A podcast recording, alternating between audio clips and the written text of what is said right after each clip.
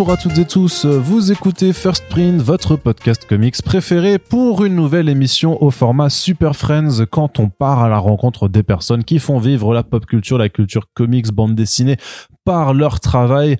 Vous le savez, vous êtes au courant maintenant si vous écoutez le podcast depuis euh, le début. La fin d'année, c'est euh, l'instauration du traditionnel Tour de France des éditeurs. Du moins, on essaie d'aller voir au maximum ceux avec qui on peut discuter facilement.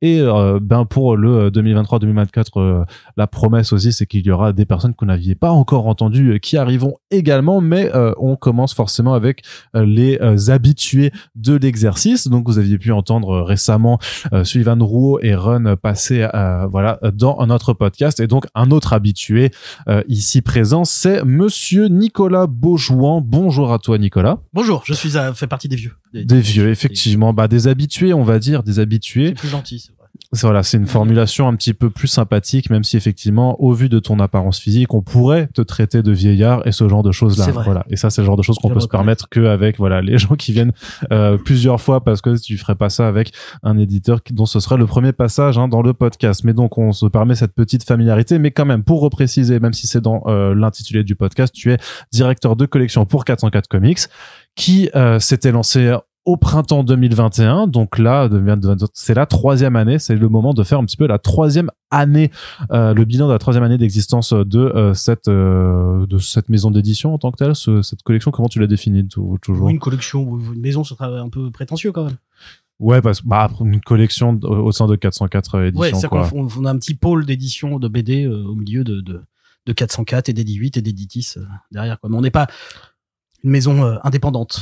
Non, voilà, ça, ça c'était un truc que tu tenais à, préciser euh, dès la première fois où tu étais passé euh, dans ce podcast pour présenter euh, la maison. Corentin, tu seras avec nous aussi pour ce podcast. Salut. Yo. Ça va? Oui. Donc n'hésite pas aussi à poser euh, les questions euh, que tu as envie euh, de les questions qui fâchent. poser. Les questions qui fâchent effectivement. par exemple, pourquoi, pourquoi diable aimes-tu Ant-Man and the Wasp? Quantumania Ça, ce sera quand même une grosse question. Ah ouais, carrément, on ah attaque bah, directement ah par les bah. révélations. oui, oui, bah là, l'enregistrement où il l'admet. Hein, oui, oui, c'est ça. J'apprécie. Ouais, c'est ça. Vous voyez à qui vous achetez des BD, ça le lecteur. C'est ça.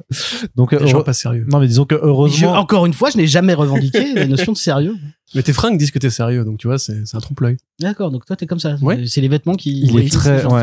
Demande à Arnaud tu vois, c'est à cause de ce genre de personnes qu'il faut le retour à l'uniforme à l'école. Ah, Mais toujours est-il que c'est heureusement au final que euh, tes goûts éditoriaux et en termes de, de bande dessinée ne rejoignent pas euh, ceux euh, du cinéma, parce que sinon, on serait quand même. J'ai pas parlé de cinéma quand j'ai parlé de ce film. Ah oui, c'est vrai aussi, remarque. On peut, on peut t'accorder ce Même petit quand il aime bien pour, un truc, il met la, des patates. pour la nuance. Bon, trêve de, trêve de plaisanterie.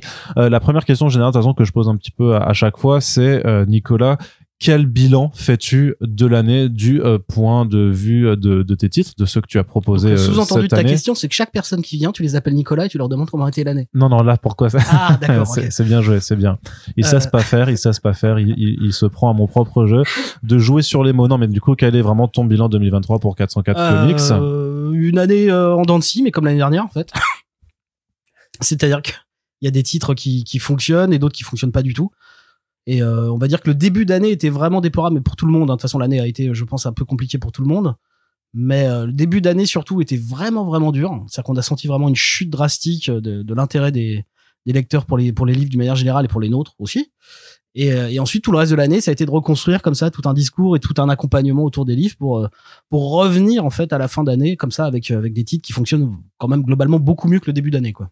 D'accord. Ouais. Mais ce qui veut pas dire que les titres sont morts en début d'année. Il y a beaucoup de titres qui sont sortis, qui ont fait des chiffres très bas en, en, lancement et qui ont quand même bien vécu le reste de l'année. Et là, on sent que même certains titres arrivent à reprendre plutôt du, du poil de la bête, quoi.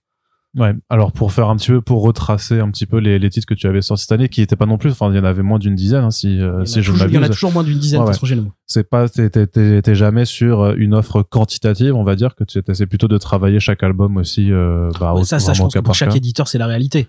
Euh, je pense que très peu d'éditeurs s'amusent à sortir des titres qui, qui, qui n'aiment pas du tout, du tout, du tout. Je... Hein je pense en dehors d'une mécanique industrielle, j'entends. Hein. Ouais, ouais. Quand tu parles vraiment de, de titres indés. Mais donc, euh, on avait commencé l'année bah, avec euh, Calbard pour euh, Salamandre. Ouais. si je me rappelle bien. Donc ça qui te permettait aussi de euh, faire revenir euh, donc euh, cet, artiste euh, avec une tournée et euh, parce que tu avais déjà aussi publié de précédents travaux de lui dont Everything qui avait très bien marché pour pour toi. Ah bah oui, et qui a même encore très bien marché durant l'année. Everything a vendu euh, quasiment 700 800 exemplaires cette année en plus. C'est-à-dire que Là, c'est un titre qui est déjà à 5000 ex, D'accord. ce qui est énorme Et alors pour nous et pour le marché. hein. Mais c'est la question, c'est justement quand tu as un titre comme ça par un qui a été porté par son par son artiste, est-ce que ça ça marche aussi en fait quand tu le ramènes de nouveau? Eh bah, Est-ce pas du tout. Pas du tout, voilà. C'est ça le. non, non, il y a pas de, il y a pas de. Je, je pensais aussi qu'il y aurait quand même une bascule plus grande en fait de la, de- des lecteurs qui ont lu euh, en fait Everything qui serait parti sur euh, Salamandre. Ça n'a pas été le cas. Euh, Ça a été un titre justement qui a eu beaucoup de mal au début, mais qui maintenant en fin d'année, euh, voilà, refonctionne un peu mieux.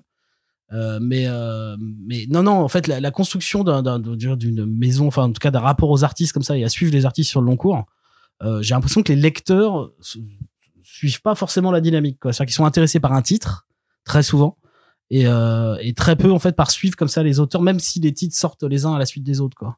C'est-à-dire qu'il y a pas il y a pas de fidélité ou d'intérêt pour un auteur ou un dessinateur en particulier parce que ça s'est vu sur Blue Flame aussi avec Cantwell qui avait écrit euh, Everything et donc avec qui a fait Salamandre et qui, avait dessiné euh, Everything et là où on en voilà on va faire 5000 exemplaires euh, bah, ça va être beaucoup plus compliqué de vendre on fait vraiment vraiment beaucoup moins sur les suivants quoi donc il y a pas d'intérêt les gens se disent pas putain j'ai lu Everything c'était c'était génial j'ai adoré et je vais naturellement me porter vers vers la suite ou une autre proposition des mêmes auteurs ou des mêmes artistes quoi. Et vous, vous communiquez sur cette logique de rebond quand même.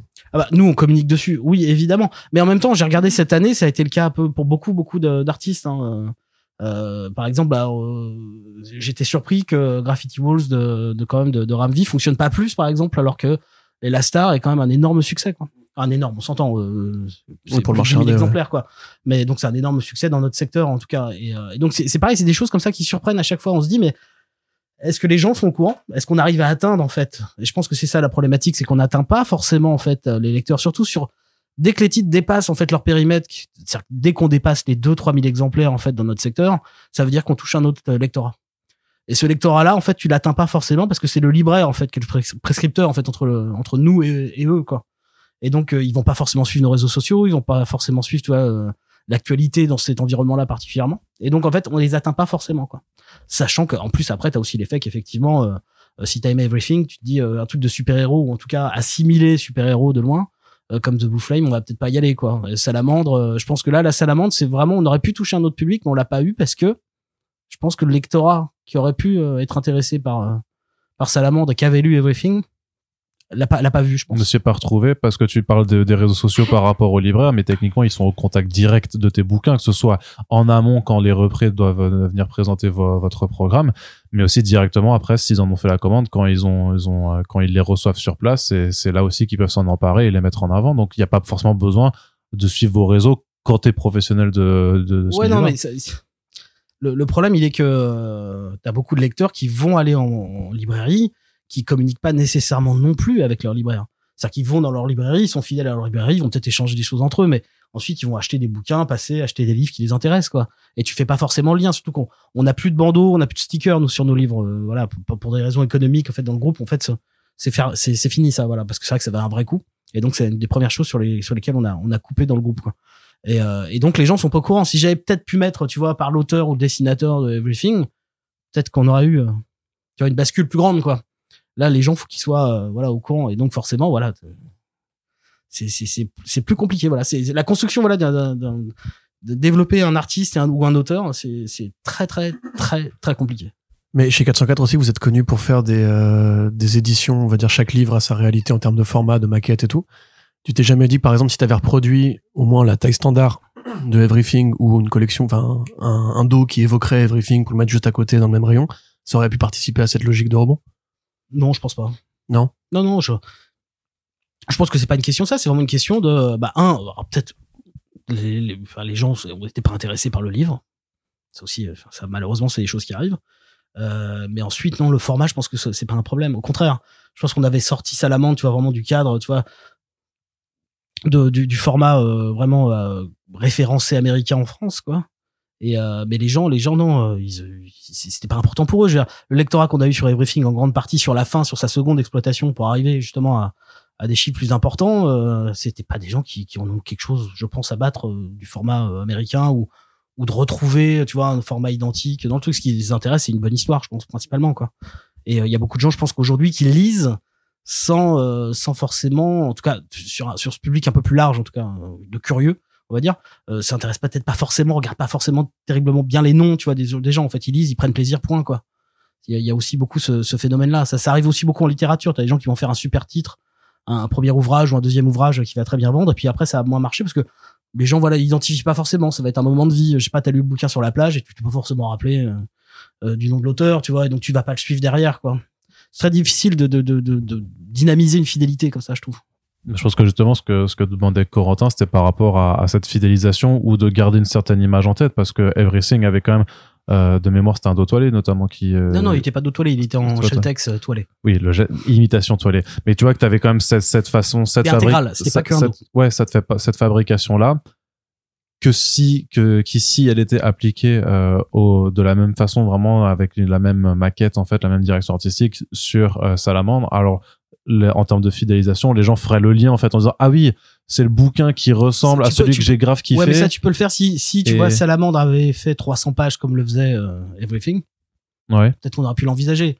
Euh, Salamandre était beaucoup plus court, tu vois. Donc en fait, voilà, Et ça s'applique pas du tout, alors, même en réduisant l'épaisseur du dos, euh, c'est pas du tout quelque chose qui peut, qui peut se faire. réduisons l'épaisseur du dos? Oui. Comment fais-tu ça? Bah parce que si ton bouquin, si ton bouquin est moins épais, enfin l'épaisseur du dos, ça, ça s'ajuste. De toute façon, c'est pas uniforme.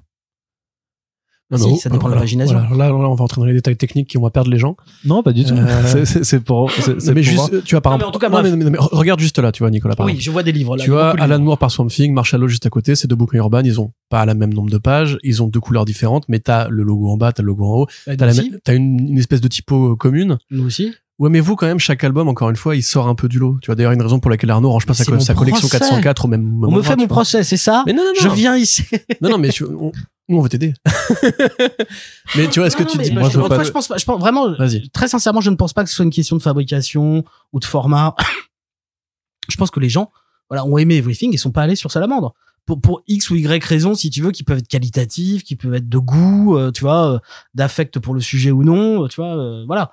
C'est puis après c'est aussi le moment. On a sorti le bouquin en janvier et vraiment on a eu une baisse drastique des ventes euh, en janvier. Voilà une baisse, une disparition, tu vois, de de l'intérêt des lecteurs pour plein de raisons. Ça s'est continué sur le reste de l'année. On a, on a- il y a eu la guerre en Ukraine, tu vois, les reprises à gauche à droite d'autres événements. Bah, euh, justement, le, thème de Salamandre aurait pu se prêter. Oui, oui, à- non, non, mais, mais complètement. De toute façon, ça faisait partie de façon des sujets de fond et qu'on a eu même après dans- avec apparition le reste de l'année, quoi. C'est un sujet important euh, à travailler, quoi. Mais, euh, mais donc voilà, il y, a- il y a plein de phénomènes, si tu veux, qu'on fait, que, ouais, il y a plein de livres comme ça qui ont disparu, hein, et, et pas que chez nous, hein, qui ont, eu vraiment beaucoup de mal, quoi. Donc c'est c'est- voilà, ouais. dommage parce que c'était effectivement une collection assez euh, fin du monde, euh, bloc de l'Est, bloc de l'Ouest cette année pour vous quand même. Ouais, mais c'est ça qui m'intéresse en fait, c'est de sentir que je pense quand t'es éditeur, euh, surtout quand t'as très peu de livres, en fait, tu vas forcément aussi aller vers des choses qui sont que tu le veuilles ou non en fait en, en vibration comme ça avec le réel quand même. Enfin, il y y a comme cette idée là qui, tu vois, qui traîne un peu toujours. Tu te dis ah c'est peut-être le bon moment pour le sortir finalement parce que avec ce qui se passe en ce moment dans le monde, ça permet peut-être d'avoir un regard différent et de regarder le monde différemment quoi. Donc ça, ça arrive toujours en fait. Tu t'en mais tu te rends compte après coup en fait.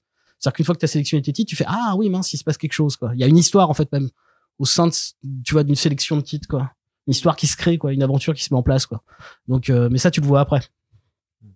Du côté de The Blue Flame, qui était ta deuxième parution, qui était sortie au mois d'avril, si je me rappelle bien, justement, on est sur un récit avec une imagerie de super-héros pour le personnage, même si c'est pas un titre de super-héros. Est-ce qu'il y a une difficulté pour toi, quand tu dois sortir un titre comme ça, à communiquer en utilisant ce terme super-héros qui, très rapidement, en fait, peut euh, placer ton, ton bouquin euh, dans la catégorie où t'as absolument pas envie de la faire figurer euh?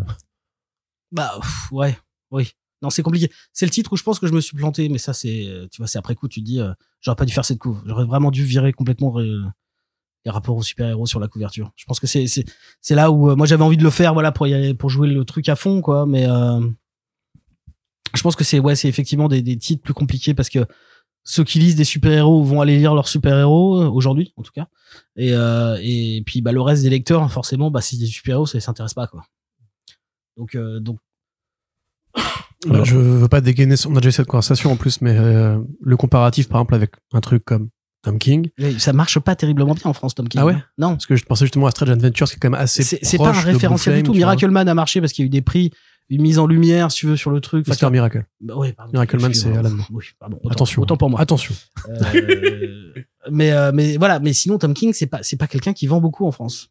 C'est justement il a un côté intelligentsia si tu veux un peu euh, au-dessus, tu vois, des, des choses, tu vois, et les lecteurs classiques de super-héros, il va pas hein, c'est pas quelque chose qui l'intéresse quoi.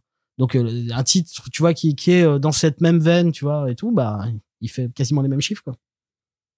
Voilà. C'est-à-dire que tu te retrouves dans le cas de figure du, euh, du titre en fait où tu auras effectivement très peu de, de ventes, tu auras des critiques Très peu. Peu. enfin peu, voilà, peu de ventes, mais des retours critiques qui sont hyper favorables et qui malgré ça en fait n'arrivent pas à faire prendre forcément le, le pied. Alors que pourtant t'as Bah, eu des, trucs comme retours, des retours critiques, euh, on s'entend, je veux dire, les retours critiques aujourd'hui, c'est euh, quoi C'est une vingtaine de blogs euh, en ligne. Tu vois, on n'a pas eu de presse. Absolument pas, t'as pas de Canal BD, de Zo, On a le eu- Mag, alors, de- je sais pas, on a dû avoir peut-être Canal BD, mais ça représente rien, Canal BD. C'est c'est toujours très agréable d'avoir tous ces trucs-là parce que Canal BD, ça sert surtout aux libraires. tu vois. Ouais. Euh, mais mais après, je veux dire, avo- avoir de la presse en France dans notre secteur, c'est comme le point noir le plus total, quoi.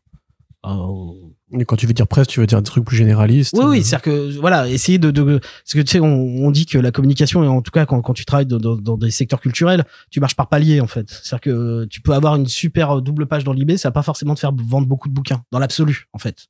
Par contre, ça te permet, tu vois, d'avoir France Inter qui te dit ah mais alors attends, on t'invite parce qu'on t'a vu dans le truc. Enfin, tu vois. Et donc là, tu montes en palier, tu fais tu fais une construction. Ça, c'est un truc qu'on n'arrive pas à faire du tout dans notre secteur parce qu'en fait, on a on n'arrive pas du tout à avoir de la presse quoi. Enfin, de la vraie presse, tu vois, traditionnelle, on va dire, c'est quasiment impossible quoi.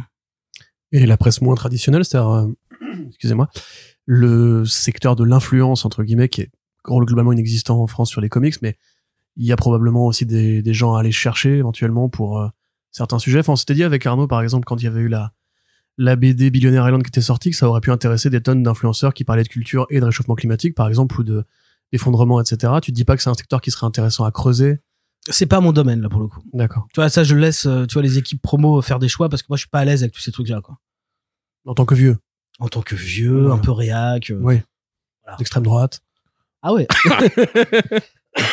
Pour, pour le coup, là, t'es vraiment en train d'avoir droit à ton procès, alors que c'était alors que c'était pas le but de non, non, mais, non, non, mais tout ça pour revenir au point de départ. On, on en reparlera Ouais. peut-être un peu après de, de, de, de, de la- de- du point noir qu'est la presse, en tout cas, euh, et les médias euh, dans, dans l'absolu pour ce secteur particulier et pour d'autres aussi. hein.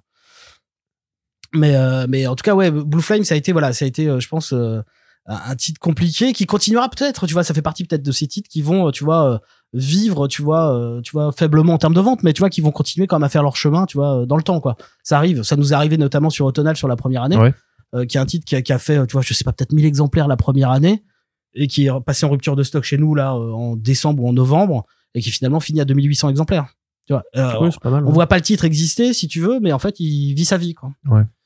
Euh, Donc t'as des titres comme ça, ça peut arriver quoi. Mais juste une, une, fidéli- euh, pardon, une question sur la fidélisation entre guillemets croisée. C'est-à-dire que par exemple, là, t'as Cantwell qui est en train de plus ou moins s'installer chez Marvel. Il fait des titres qui sont arrivés en France via Panini, par exemple. Euh, Est-ce que vous voyez zéro effet de croisement entre les a- mecs je- qui- On en a déjà parlé l'année dernière, je te dis il y a zéro croisement, D'accord, jamais. jamais. Non non mais c'est vrai. Non, non, mais je te crois. Sur des titres voilà un peu plus sociétaux comme les Blue Flame en fait finalement qui est un titre plutôt sociétal quoi on va dire. Euh, bah, quelqu'un qui va lire tu vois Thanos ou Namor ou machin, il va pas, euh, il s'intéresse pas à ça quoi. Ok. T'as, t'as, t'as très peu, très peu de croisements. Mais ça se voit chez, chez tous les gens, euh, tu vois. euh, Je suis pas sûr que quelqu'un qui lise Brubaker aujourd'hui, euh, tu vois, euh, ait envie de lire forcément le Brubaker qui a fait, euh, c'était quoi, Gotham Central. Ouais. Tu vois, ce genre de choses, tu vois, il va pas, tu- tu- tu- non mais, je, je dis que c'est pas forcément, tu vois, Mhm. tu vois, t'as pas, t'as pas un, un croisement total, quoi. C'est-à-dire que oui, t'as toujours une portion de gens qui vont se dire, tu vois, qui vont aimer Cantwell et se dire, waouh, j'ai envie de dire ce qu'il fait, tu vois, quel que soit le truc. Bien sûr, ça existe. Mais c'est pas suffisant, tu vois, t'as pas un glissement suffisant de l'un à l'autre.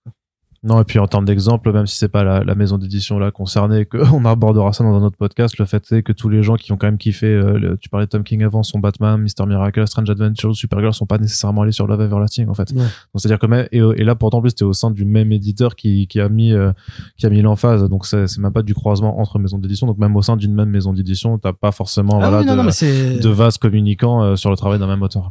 c'est très très très compliqué. Et alors si tu rajoutes à ça en plus le fait qu'il y a une baisse des ventes parce que pouvoir d'achat, parce que plein d'autres raisons Oui, ça, derrière, et bah euh, forcément c'était un début d'année voilà pour plein de titres qui étaient très compliqués, mais pas que les nôtres. Hein, euh, c'est Oui, parce que cette pas année, en pour la BD. hein. Oui, mais parce que cette année est allée, euh, est allée euh, alors comment on dit quand c'est crescendo, c'est diminuendo? Décrescendo. ou décrescendo peut-être, ouais, euh, pour le secteur de, de la BD de façon générale, avec forcément quelque chose de plus appuyé sur le comics. Et euh, ça me permet d'a- d'aborder deux points avec toi aussi. Parce qu'il y a eu cette question des prix, sur laquelle d'ailleurs je t'avais interrogé pour un, un article écrit euh, sur, sur comicsblog.fr. Euh, le, le fait est que euh, toi, tu te permets ou tu peux, je sais pas comment tourner la pense que question, tu peux, on me laisse. Ou on te laisse ouais. à justement pratiquer une gamme tarifaire qui, au regard de tout ce qui se passe chez tes concurrents, euh, paraît presque exceptionnelle. Et euh, je sais pas si tu peux un peu juste expliquer comment ça se fait que chez 404 Comics, tu arrives à proposer des albums qui pourtant sont hyper travaillés Des principalement, Voilà. euh, à tout niveau. d'un point de vue fabrication et mais même avec des gros des gros albums de avec une certaine pagination chez qui en fait maintenant tu vois que chez, chez plusieurs autres maisons d'édition euh, dépasserait la, facilement la barre des 30 euros ce que toi tu n'as pas encore fait euh, à mon humble souvenir ouais non tu l'as pas tu l'as pas encore fait est-ce qu'il y a euh, et il me semble que la réponse pour moi tu me dis si je me trompe c'est parce que en fait tu t'occupes d'une bonne partie du d'un travail Il y a plein qui- de raisons. Il y a plein Ouais. de raisons. Bah, Euh, un peu- c'est parce que quand euh, quand on m'a missionné, on va dire, pour faire cette maison, en tout cas cette cette portion de maison dans la maison, j'ai- quand même mis, si tu veux, un périmètre. Tu vois, j'ai dit si on si j'accepte de le faire, je le fais dans ce cadre-là. Tu vois, je veux pas rentrer dans les détails parce que je veux pas non plus, euh, tu vois. oui tu, tu vas là, pas je, là, je, suis, je suis pas l'unique concerné par la question, Ouais. donc euh, je me permettrai pas de tout dévoiler. Euh, mais donc j'ai défini un périmètre en disant, euh, voilà, moi je veux bien le faire, mais voilà mon périmètre de travail, et voilà comment je- j'envisage les choses. Quoi. Donc déjà ça c'est une chose. J'ai défini un, un périmètre de travail, quoi. Euh, et puis ensuite effectivement le fait de de- de- d'en faire un maximum, euh, ça me permet effectivement de, de, de, de gratter, mais gratter suffisamment pour les investir dans, dans la fab, dans d'autres choses, quoi. Mais ensuite, euh, t'as as aussi euh, chaque maison a une, un système économique différent. C'est-à-dire que tu vas avoir des groupes très structurés avec des comptes d'exploitation dans lesquels il faut vraiment que le compte d'exploitation soit ouvert, euh, que tu aies en fait une marge bénéficiaire par titre, tu vois, qui est, je, je sais pas, tu vois, qui peut aller de 30 à 40, 50%. C'est-à-dire que tu vois, on va te dire, tant que tu gagnes pas 30% ou 40% de plus de ton titre, euh, bah, il est pas greenlighté, tu vois, tu peux pas le sortir, quoi. Donc, euh, nous, on n'a pas ça. Voilà, on a, on a un travail qui est différent sur cette question-là. Qui est une question aussi d'investissement sur le lancement d'une maison, enfin, en tout cas, d'une dynamique, tu vois. Donc, à partir du moment où tu essaies de définir un périmètre de travail différenciant, tu vois, euh, bah, voilà, tu crées les conditions pour que ça marche, quoi. Mais, mais donc, ça, c'est parce qu'on me laisse faire, parce que j'ai aussi, tu vois, mis les pieds dans le plat au début. Voilà, il y a plein de choses, tu vois. Mais, mais je, je suis pas sûr que ce soit reproductible en l'état chez d'autres. Non, mais parce que d'autant plus que quand tu t'occupes du lettrage ou, euh, ou de la maquette et de la, de la direction artistique et de tout un tas de tâches en fait différentes, c'est aussi des tâches qui sont, on va dire, internalisées sur, euh, on va dire, ton salaire. Et pas externalisées sur des prestataires euh, qui l'auraient fait en freelance et qui viennent justement rajouter des coûts en plus euh, bah, sur le coût total du bouquin. Bah, parce qu'en fait, tu te rajoutes des coûts. Ça peut être des micro-coûts si tu veux à Mm. chaque fois. Euh, mais même, tu vois, je fais les vidéos, euh, tu vois, les petites vidéos promo, les teasers, tout ça. ouais, c'est toi qui les fais Euh, aussi. tu vois, hein. c'est, c'est, plein de petites choses, si veux, mis bout à bout, qui vont peut-être représenter, c'est, c'est, ridicule, hein, mais à notre échelle économique, c'est important. Euh, peut-être, je sais pas, euh, 10 000 euros. Mais 10 000 euros, ceux qui ne sont pas dépensés, qui sont réinjectés, en fait, dans la, dans la, dans, dans la vie des livres. Tu vois, directement. Donc, j'aimerais, pouvoir payer tout le monde, tu vois, claquer du pognon, mais tant que c'est pas possible, et veux qu'économiquement c'est pas viable, euh, je me dis qu'il faut faire le maximum. Mais en même temps, c'est ma culture, je viens de là, quoi Oui, toi, t'es directeur Euh, artistique euh, ouais, de non, toute mais- façon, quoi. Donc, euh, même en dehors de ça, si tu veux. Moi, je, je, je viens du, plutôt du, du punk hardcore, euh, et donc j'ai cette culture du fanzine, tu vois. De, j'ai pas besoin d'un tourneur, tu vois. Moi, j'appelle les mecs au téléphone, je vais booker mes shows, quoi, tu vois. Euh, c'est cette culture-là, si tu veux dire. Euh, euh, c'est, c'est, c'est- on montre pas du doigt en disant ah les autres ils le font, tu vois, c'est des vendus. C'est pas ça l'idée, mais c'est de dire tant que tu peux faire le maximum tout seul, c'est mieux en fait. Déjà un parce que tu prends conscience de l'intégralité du périmètre dans lequel tu travailles. C'est-à-dire que tu essayes de te rendre compte, tu vois, de, de ce que ça veut dire, tu vois, de, bah, de faire du lettrage, faire une vidéo, euh, tu vois, d'écrire un texte, tu vois, de le corriger, de, ainsi de suite. Et en fait, tu prends conscience, si tu veux, de tout ce que ça représente et aussi, t'arrives, si tu veux, à mettre de l'énergie dans chaque, chaque élément. C'est-à-dire que t'as pas de perdition. C'est-à-dire que si je dois faire une vidéo, je vais insister, je vais pas, je vais pas passer, euh, tu vois, deux heures à écrire un mail à quelqu'un pour lui dire, euh, je veux que tu mettes ça en avant comme image, tu vois. Alors que là, je fais, bah non, c'est bon, j'en ai 15 minutes, je le fais, quoi. Bah, Après, voilà. Ça, c'est possible parce que tu fais peu de projets à l'année aussi. Ah mais complètement. Non non mais de toute façon tout ça n'est valable que parce que voilà c'est très léger tu vois et que c'est très euh, très euh, dans le temps long en fait. Et au niveau du groupe, il t'impose des, comme tu parlais tout à l'heure, des objectifs de rentabilité, etc. On te laisse les mains libres de ce point de vue-là aussi ou euh? Bah, c'est-à-dire qu'il faut quand même que si tu veux qu'il y ait des choses, tu vois, de temps en temps, euh, on voit que ça marche, quoi. Tu vois. Ah bon? Mais euh, mais euh, mais non, j'ai la chance de travailler avec Alexandra, qui est comme euh, qui est donc ma, on va dire techniquement ma N plus 1, mais qui est en fait la numéro 2 du groupe, tu vois. Donc euh, ça, ça permet comme de simplifier aussi beaucoup de choses, quoi. Et, euh, et on a on a un rapport, si tu veux, où elle me fait confiance, tu vois, sur. tu elle, elle s'est bien rendu compte, si tu veux, que bah, fameux niquer de la fab, tu vois. C'est bête, mais en fait, si tu veux, c'est euh, c'est le, le le fait qu'à un moment donné, elle, se- tu- tu- elle se rende compte directement, en fait, euh, assez rapidement, euh, que euh, bah, justement, c'est une différence qui est identifiée cette chose-là. Et donc, cette différence identifiée, elle est aussi valable. Enfin, tu vois, ça, ça, ça crée une condition, si tu veux, de- d'existence et euh, tu vois d'identification pour les gens, quoi. Bon, c'était pas mon ma volonté de départ, si tu veux, mais ça le devient. Donc, tu vois, tu le reconnais. Tu fais bah oui, effectivement, euh, Oui, gens ont l'air de. et désolé si on a participé à, à mettre l'accent là-dessus, qui fait que bah, parfois on pourrait peut-être s'intéresser plus à, des bou- à tes bouquins juste euh, pour la gueule de l'objet que plus plus que par son contenu. Mais le fait est, c'est que ouais, effectivement, si on si on si on t'appelle le, le niqué ou le baiser de la fab depuis le début, euh, c'est par rapport aussi aux soins que tu fais et que justement il y a ce il y a forcément cette image, enfin ça, cette forme d'imaginaire où c'est euh, 404 comics, c'est des bouquins qui sont super travaillés, super beaux et qui en plus n'explosent pas euh, les prix euh, par et d'autant plus en cette année 2023 où il y a eu des augmentations un petit peu de tout part. Mais ce que je voulais dire, c'est qu'il y a beaucoup de gens aussi qui ont eu euh, cette forme de, de fantasme de se dire que en fait les effets de fab venaient venaient pour euh, de la part de l'éditeur pour ajouter en fait un prix alors que toi tu, tu nous expliquais dans, dans l'article que j'avais fait qu'en fait non que c'est à partir du moment où ton bouquin de toute façon il a des coûts incompressibles et qui doit coûter mettons euh, 25 balles de- de- dans tous les cas alors que toi tu essayes de chercher quel effet de fab tu peux appliquer pour justifier euh, ton, ton prix de c'est quand même vraiment comme ça que ça fonctionne Ouais, et puis, puis euh, tu, en fait, il faut aussi inverser des fois le, la, façon de travailler.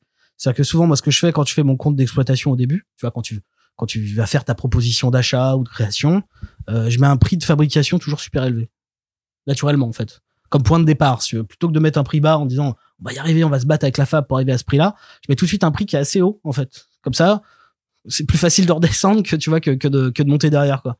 Et, euh, et donc après voilà, tu tu, tu tu tu travailles autour du truc, mais effectivement c'est c'est tous les coûts en fait qui sont annexes d'achat, de montage, de tu vois, de machin, qui vont définir en fait un prix. Et au bout d'un moment, tu te dis bon, bah ouais, il vaut mieux, euh, il vaut mieux. Enfin, en tout cas, moi, c'est ma politique et ma façon de voir les choses. Je préfère que le bouquin soit vraiment beau.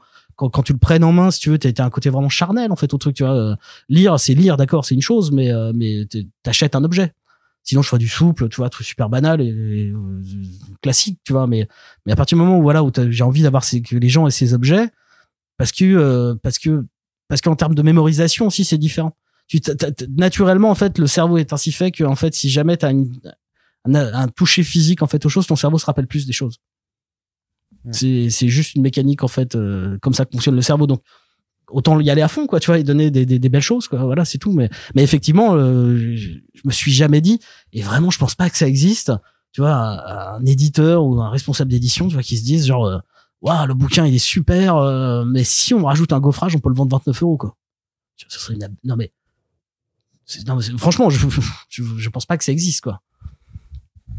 Pour toi c'est pas possible et tu disais et c'est aussi que dans ta politique tu disais c'est ça c'est que en vrai si tu dois choisir entre euh, mettons euh, pour un seuil psychologique qui serait de 20 balles si tu préfères si tu si t'as le choix entre 19 euros pour un souple et euh, 22 pour un pour un cartonné toi tu choisis quand même le cartonné parce Ah bah que oui, oui. ouais, parce que j'ai envie de faire un livre qui, me- qui me plaît à moi. Après, c'est très égoïste. hein. En plus, on fait pas beaucoup de livres, donc autant que tu vois, qui, qui me plaisent. Tu vois. Donc là, c'est pour le coup, c'est vraiment très très égoïste. Je fais le livre que j'ai envie d'avoir. Donc euh, le souple, pourquoi pas, mais, euh, Bah, tu mais, l'as fait le souple techniquement oui, parce que t'avais fait pour euh, le la BD venue d'Italie là j'aurais pas le titre Rico, ouais. Rico euh, et mais tu t'as aussi t'es pas t'es passé en souple euh, pour le deuxième Mais moi, je rêverais, de- je rêverais faire du souple. hein. Euh, Il y a des choses, je, je trouve qui là, dans l'immédiat, tu je, le- je le vois pas, mais il y a des, il y a des, il y a des choses que j'ai en tête. Il y a des papiers que j'ai pas encore utilisés, des, des, des façons de faire en souple, tu vois, qui sont très différentes. J'ai découvert des trucs en Angleterre, voilà, qui me fascinent en fait. euh. Ça, c'est- ton rêve c'est euh, j'ai fait tous les papiers c'est clair. les Bah ouais, il y a, il y a- mais il y a un peu de ça, tu vois. Éditez-les tous. C'est- C'est c'est vrai que quand moi je, je suis souvent, tu vois, euh, parce que j'ai j'ai pas non plus la connaissance, tu vois, totale, tu vois, je suis pas fabricant. J'aime la fabrication, mais je suis pas fabricant. Euh, donc ça m'arrive souvent d'acheter des bouquins et pourquoi pas dire à des fabricants, dire c'est quoi ce papier, tu vois, parce que moi je le connais pas celui-là. tu vois, parce que c'est parce que ça, ça permet aussi de, tu vois, d'envisager les choses en fait. Le Vélin 414, euh, voilà, double épaisseur. euh, Peut-être. Mange très bien la couleur, évidemment. Ouais. Donc, Le- Non, mais je voulais justement par, par rapport au passage en soupe, qu'est-ce qui t'avait motivé à passer euh, pour le deuxième tome de Duns, en fait, de le faire passer du. euh, Parce que j'avais envie. Ouais. Non, mais c'est vraiment, c'est, euh, des fois, c'est, c'est super basique, en fait. Et ce malgré le fait que ce soit quand même le tome 2 d'une série, donc euh, où t'as ouais, quand même mais un, d'une un- série, un je crois que dans changement. du strip, euh, pff, tu vois, Calvin Hobbes, a eu 40 000 formats, euh, dans les, dans l'histoire de Calvin Hobbes, tu vois, avant que ça devienne, tu vois, très normalisé, quoi. Donc, euh, tu te dis, oh, c'est pas grave, en fait. Autant faire les trucs, vraiment, f- fais, j'ai envie de faire les bouquins qui me plaisent, quoi. Du coup, le tome 3 aura une cover 3D. Peut-être. Voilà, pourquoi pas. Ou en, tu sais, en bain mousse. Oui, tu sais, les, pour les enfants, là, tu sais, avec des grosses pages, euh, des gros trucs spongieux, là. Alors en termes de titre aussi, euh, avant qu'on passe euh, à, à Lovecraft, euh, donc euh, t'avais apparition dans le ciel de, de Berlin-Est également, où là aussi, est-ce que t'as as eu un bon accueil? Est-ce que tu me disais juste avant qu'on prépare ce podcast qu'apparemment c'est celui qui marche le, alors à part Lovecraft, mais c'est l'autre titre qui marche le mieux. Ouais, ouais, ça, a été, bah, ça, ça a été ce que je disais au début, c'est en fait ça a été un long travail quand on a vu voilà que tu vois les ventes s'érodiaient pour tout le monde en début d'année. Bah, on a créé aussi, tu vois, on a, on a pris plus de temps, encore plus de temps, tu vois, pour retravailler les livres, pour les présenter, euh, travailler, tu vois, le, le, le format. C'est-à-dire qu'on là, on est passé à ce que, ce que tout, vous appelez tous maintenant le format urbain. Sauf que pour moi, c'est le format comics USA, tu vois, mais euh, Parce qu'on n'a pas le même âge. non, mais c'est pour moi, c'est comme ça qu'a été édité euh, la Ligue des Gentlemen Extraordinaires en fait quand j'étais quand j'étais ado. Quoi. Donc euh, voilà, c'était ce format-là. Donc tu vois, c'est là aussi qu'on a fait notre premier, euh, tu vois, euh, grand format. Et quoi qu'en disent, tu vois, les gens, euh, le, le fait est, c'est que pour l'instant, tous les titres qu'on a sortis dans ces grands formats, euh, qui seront d'ailleurs euh, l'intégralité des formats de l'année prochaine. Euh, Donc vraiment le format, le format euh, graphique novel. euh, ouais, voilà, toi, tu vois, quoi. grand format, tu vois. Mm. Euh, et ben, et ben, ça marche mieux, quoi. Et effectivement, les libraires le sortent immédiatement du, du, du rayon, tu vois, classique, tu vois. On échappe à Batman, tu vois. Et, et donc, bah, ça, il se passe quand même quelque chose de plus, quoi. En plus du fait que le titre, pour moi, est très bon, tu vois. Mais, euh, mais voilà, il- les, les gens euh, sont plus attirés tout de suite et les libraires le sortent, quoi. Donc, Mais euh, c'est-à-dire que la clé du succès des comics indés en France, pour toi, c'est le rayonnage. ah, le succès, j'irai pas jusque là. Euh, faire vivre J'ai trop envie certaines. de faire, euh, tu sais, à la, à la Bourdin ou à la de Malherbe. Est-ce que le succès, c'est le rayonnage Le rayonnage, c'est le succès des comics en France? Est-ce que le succès des comics en France, c'est le question, rayonnage Monsieur Beaujoin. Est-ce que le rayonnage, c'est le succès Non, mais des répondez comics en vraiment, France? répondez pas. Pardon, désolé. mais du coup, sans plaisanter, le succès, c'est le C'est- Sans doute, sans doute, sans doute. Non, mais du coup, Non mais en tout cas, euh, pour pas pour tous les titres. Je pense pas que ça fonctionne pour tous les titres. Euh, mais pour certains titres qui sont à la frontière et à la lisière en fait, tu vois, de ce que les, les lecteurs de franco, euh, de beaux franco-belges, on s'entend, hein, pas pas du classique, pas du 13, pas du, tu vois, pas des choses comme ça, parce que là on est sur une autre tranche de population encore. Euh, mais en tout cas, voilà, quand c'est à la lisière et en fait que t'as as des artistes qui sont euh, fortement influencés par un héritage européen et français, eh ben oui, nécessairement en fait si tu, tu les mets dans ce format-là, t'as un lectorat qui débarque, qui, qui, qui est en phase en fait avec ces titres-là. C'est juste ça le truc quoi. Mais après, euh, t'as d'autres titres qui vont être, tu vois, ou sur des genres, ou graphiquement, tu vois, comme beaucoup plus, je pense, d'héritage américain, purement américain. Euh, bah là, ils auront, je pense, une meilleure vie en, tu vois, en classique euh, rayon comics quoi. Donc c'est c'est toujours très étrange, tu vois. C'est c'est très euh, délicat de, de de de faire le bon choix et de les placer au bon endroit quoi. Mais le, le format en tout cas, en je vais être un peu agressif, mais ça emmerde un peu les libraires en tout cas qui sont habitués sur au rayon euh, comics. Mmh. Tu débarques à grand format, ils rentrent pas rentre dedans. Mais on a fait, on a fait un podcast il y a quelques temps avec des, avec des libraires où c'est c'est abordé ça, le Ah ouais, fait ouais. que la, la taille, en fait, ça les empêche de les, dans les, Et donc, de les ranger tu- dans des rayons qui sont tu un tu peu, vas au pied de biche, mais tu les ouais. forces un peu quoi. c'est un peu ça quoi. Et est-ce que tu as fait un truc que parfois les, édi- les éditeurs font et peut-être qu'ils devraient pas faire euh, parce que parfois ça leur donne des, des sueurs, c'est d'aller visiter des librairies euh, cette année justement pour aller voir un petit peu comment Ah, tes je- bouquins je- sont rangés. Dès que je peux, je le fais. Et le constat c'est que les libraires pour toi ils arrivent à vraiment alors capter. euh, Bah tu vois, j'étais en vacances, c'était en Bretagne cet été de mémoire. Ça passe vite en fait. Classe. Et, euh, et dans un petit bled comme ça, tu vois, ou un petit bled, un petit bled de Bretagne, où il y avait une belle librairie, euh, tu vois, euh, plus de jeunesse, littérature et tout, avec un petit rayon BD, il y avait apparition. Tu vois, C'est-à-dire que même des libraires, si tu veux, je me suis dit, ah tiens, ouais, c'est euh, la couverture, le format, tout, le sujet, euh, bah voilà, ça peut pénétrer comme ça euh, des librairies euh, qui sont pas euh, spécialisées. Donc euh, voilà, c'est il faut faut continuer. Mais encore une fois, il y a aussi un autre truc que moi j'ai vu cette année. Et d'ailleurs, j'avais vu passer un, un tweet de, de, de Ron de la Belle 619 Ouais, Rennes, ouais. euh, qui se posait la question justement de est-ce que le public français est encore réceptif euh, au genre à la question du genre et je pense que c'était une vraie question je pense qu'il a raison hein, parce que même dans les dans les BD américaines euh, qui sont sorties euh, ces derniers temps euh, tout ce qui est purement genre en fait euh, en dehors du super-héros qui est très identifié qui a son lectorat très spécifique euh, la question de la SF de certains trucs comme ça ça peut être compliqué des fois à part Saga qui est très installé dans le temps maintenant. Euh, mais sinon t'as des choses comme ça c'est très compliqué. Si t'as pas euh, une approche très européenne en fait de la question euh, t'as une partie du lectorat qui, qui, qui quitte quand même le navire quoi. Bah, je sais pas tu vas faire un truc euh, une BD de de cowboy aujourd'hui américain tu vois machin Mmh. publié en France tu vas galérer comme tu vas vraiment sortir les rames euh, tu vas faire un truc euh, tu Bah, vois euh, C'est le western dessiné par Hayden Sherman, là. Oui. Super compliqué à. Above Snakes. Above Snakes. Ouais. Super compliqué à sortir en bah France, moi hein. j'ai- j'y ai pensé pendant très longtemps j'ai tourné autour du pot vraiment euh, j'ai hésité à le faire vraiment j'étais à deux doigts quoi et puis je me suis dit, euh, Mais attends, parce que du coup, quand même, ce que tu sors cette année, enfin, à part peut-être Lovecraft qu'on pourrait qualifier comme un peu hors catégorie, euh, ça, c'est quand même de la science-fiction.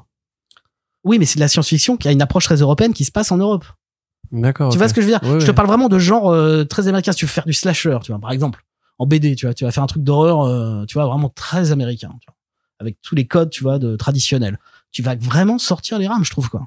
C'est-à-dire que tu as une partie du lectorat qui euh, va quitter le navire. Et en même temps, ça se voit aussi, tu vois, si on si on si on monte un peu en hauteur, Oui. si tu regardes les- les- le niveau du cinéma, c'est à peu près pareil. C'est-à-dire que t'as quand même des perditions, tu vois, le super-héros intéresse moins les gens parce que voilà, pour des raisons X ou Y, tu vois, de qualité, de rapport aux choses et tout. Mais euh, puis paf, d'un seul coup, tu vois, tu vas avoir un film sur la bombe atomique euh, par Christopher Nolan que je porte pas dans mon cœur en plus, mais qui fait un carton.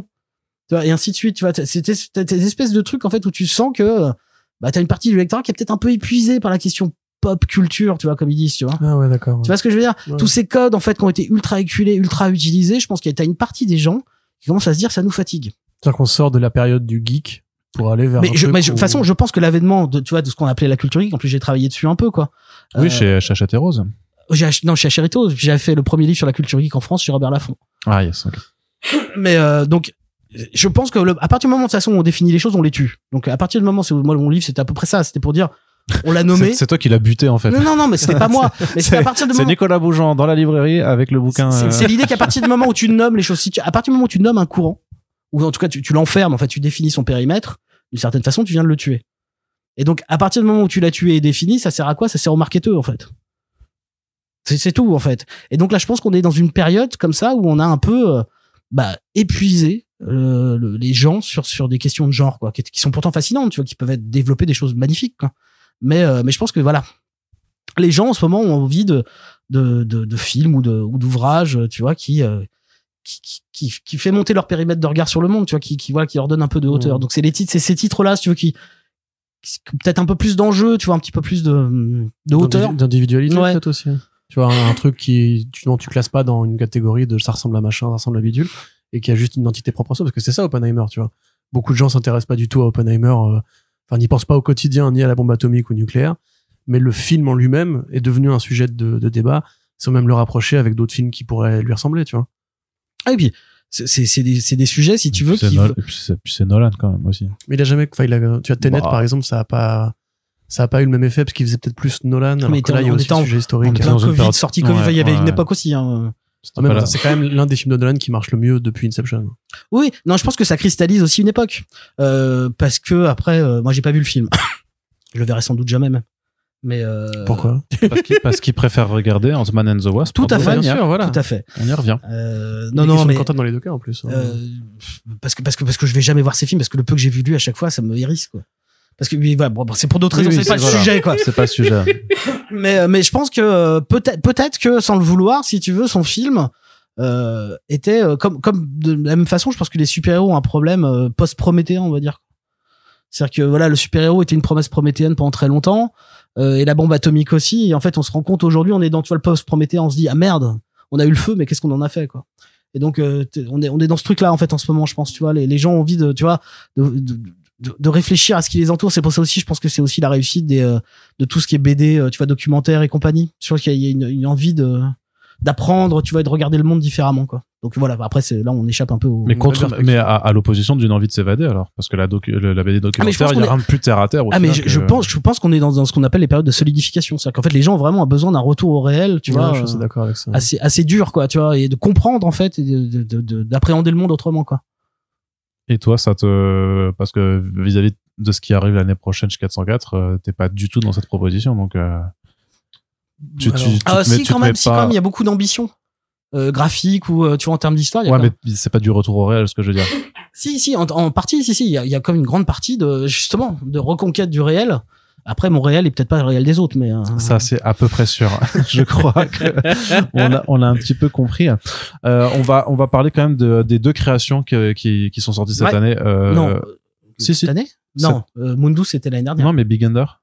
Ah oui Big Under Big David Under et. Lovecraft. Les deux qui sont sortis cette année en 2023 euh, chez toi. C'est les catacombes. avec euh, Les avec euh, voilà avec euh, bah du coup deux deux deux euh, pardon euh, ah je, je tu vois ça c'est quand je perds mes mots en podcast originales, ça n'arrive de jamais romans graphiques. non deux réactions je voulais dire tu sais que c'est Ouais, vas-y, définis. ce parce qu'il y en a un c'est un gros succès et l'autre c'est Ouais. pas du tout un gros succès donc c'est euh, c'est Deux retours deux retours à l'opposé voilà Euh, Bah, euh, le problème c'est que Big Under est sorti en janvier et au moment en fait où tout s'est donc c'était la c'était le pire c'est le moment pire moment pour le sortir euh, je pense mais a- pourtant c'est toi qui avais choisi la date de sortie Attends, j'ai pas toujours raison, hein, sinon je Mhm. serais euh, riche, Ah euh, beau. euh, ça tu peux ça tu peux pas grand chose euh, si si, parce que je serais riche, donc je serais beau. Enfin bref, c'est Oui, c'est logique. Voilà.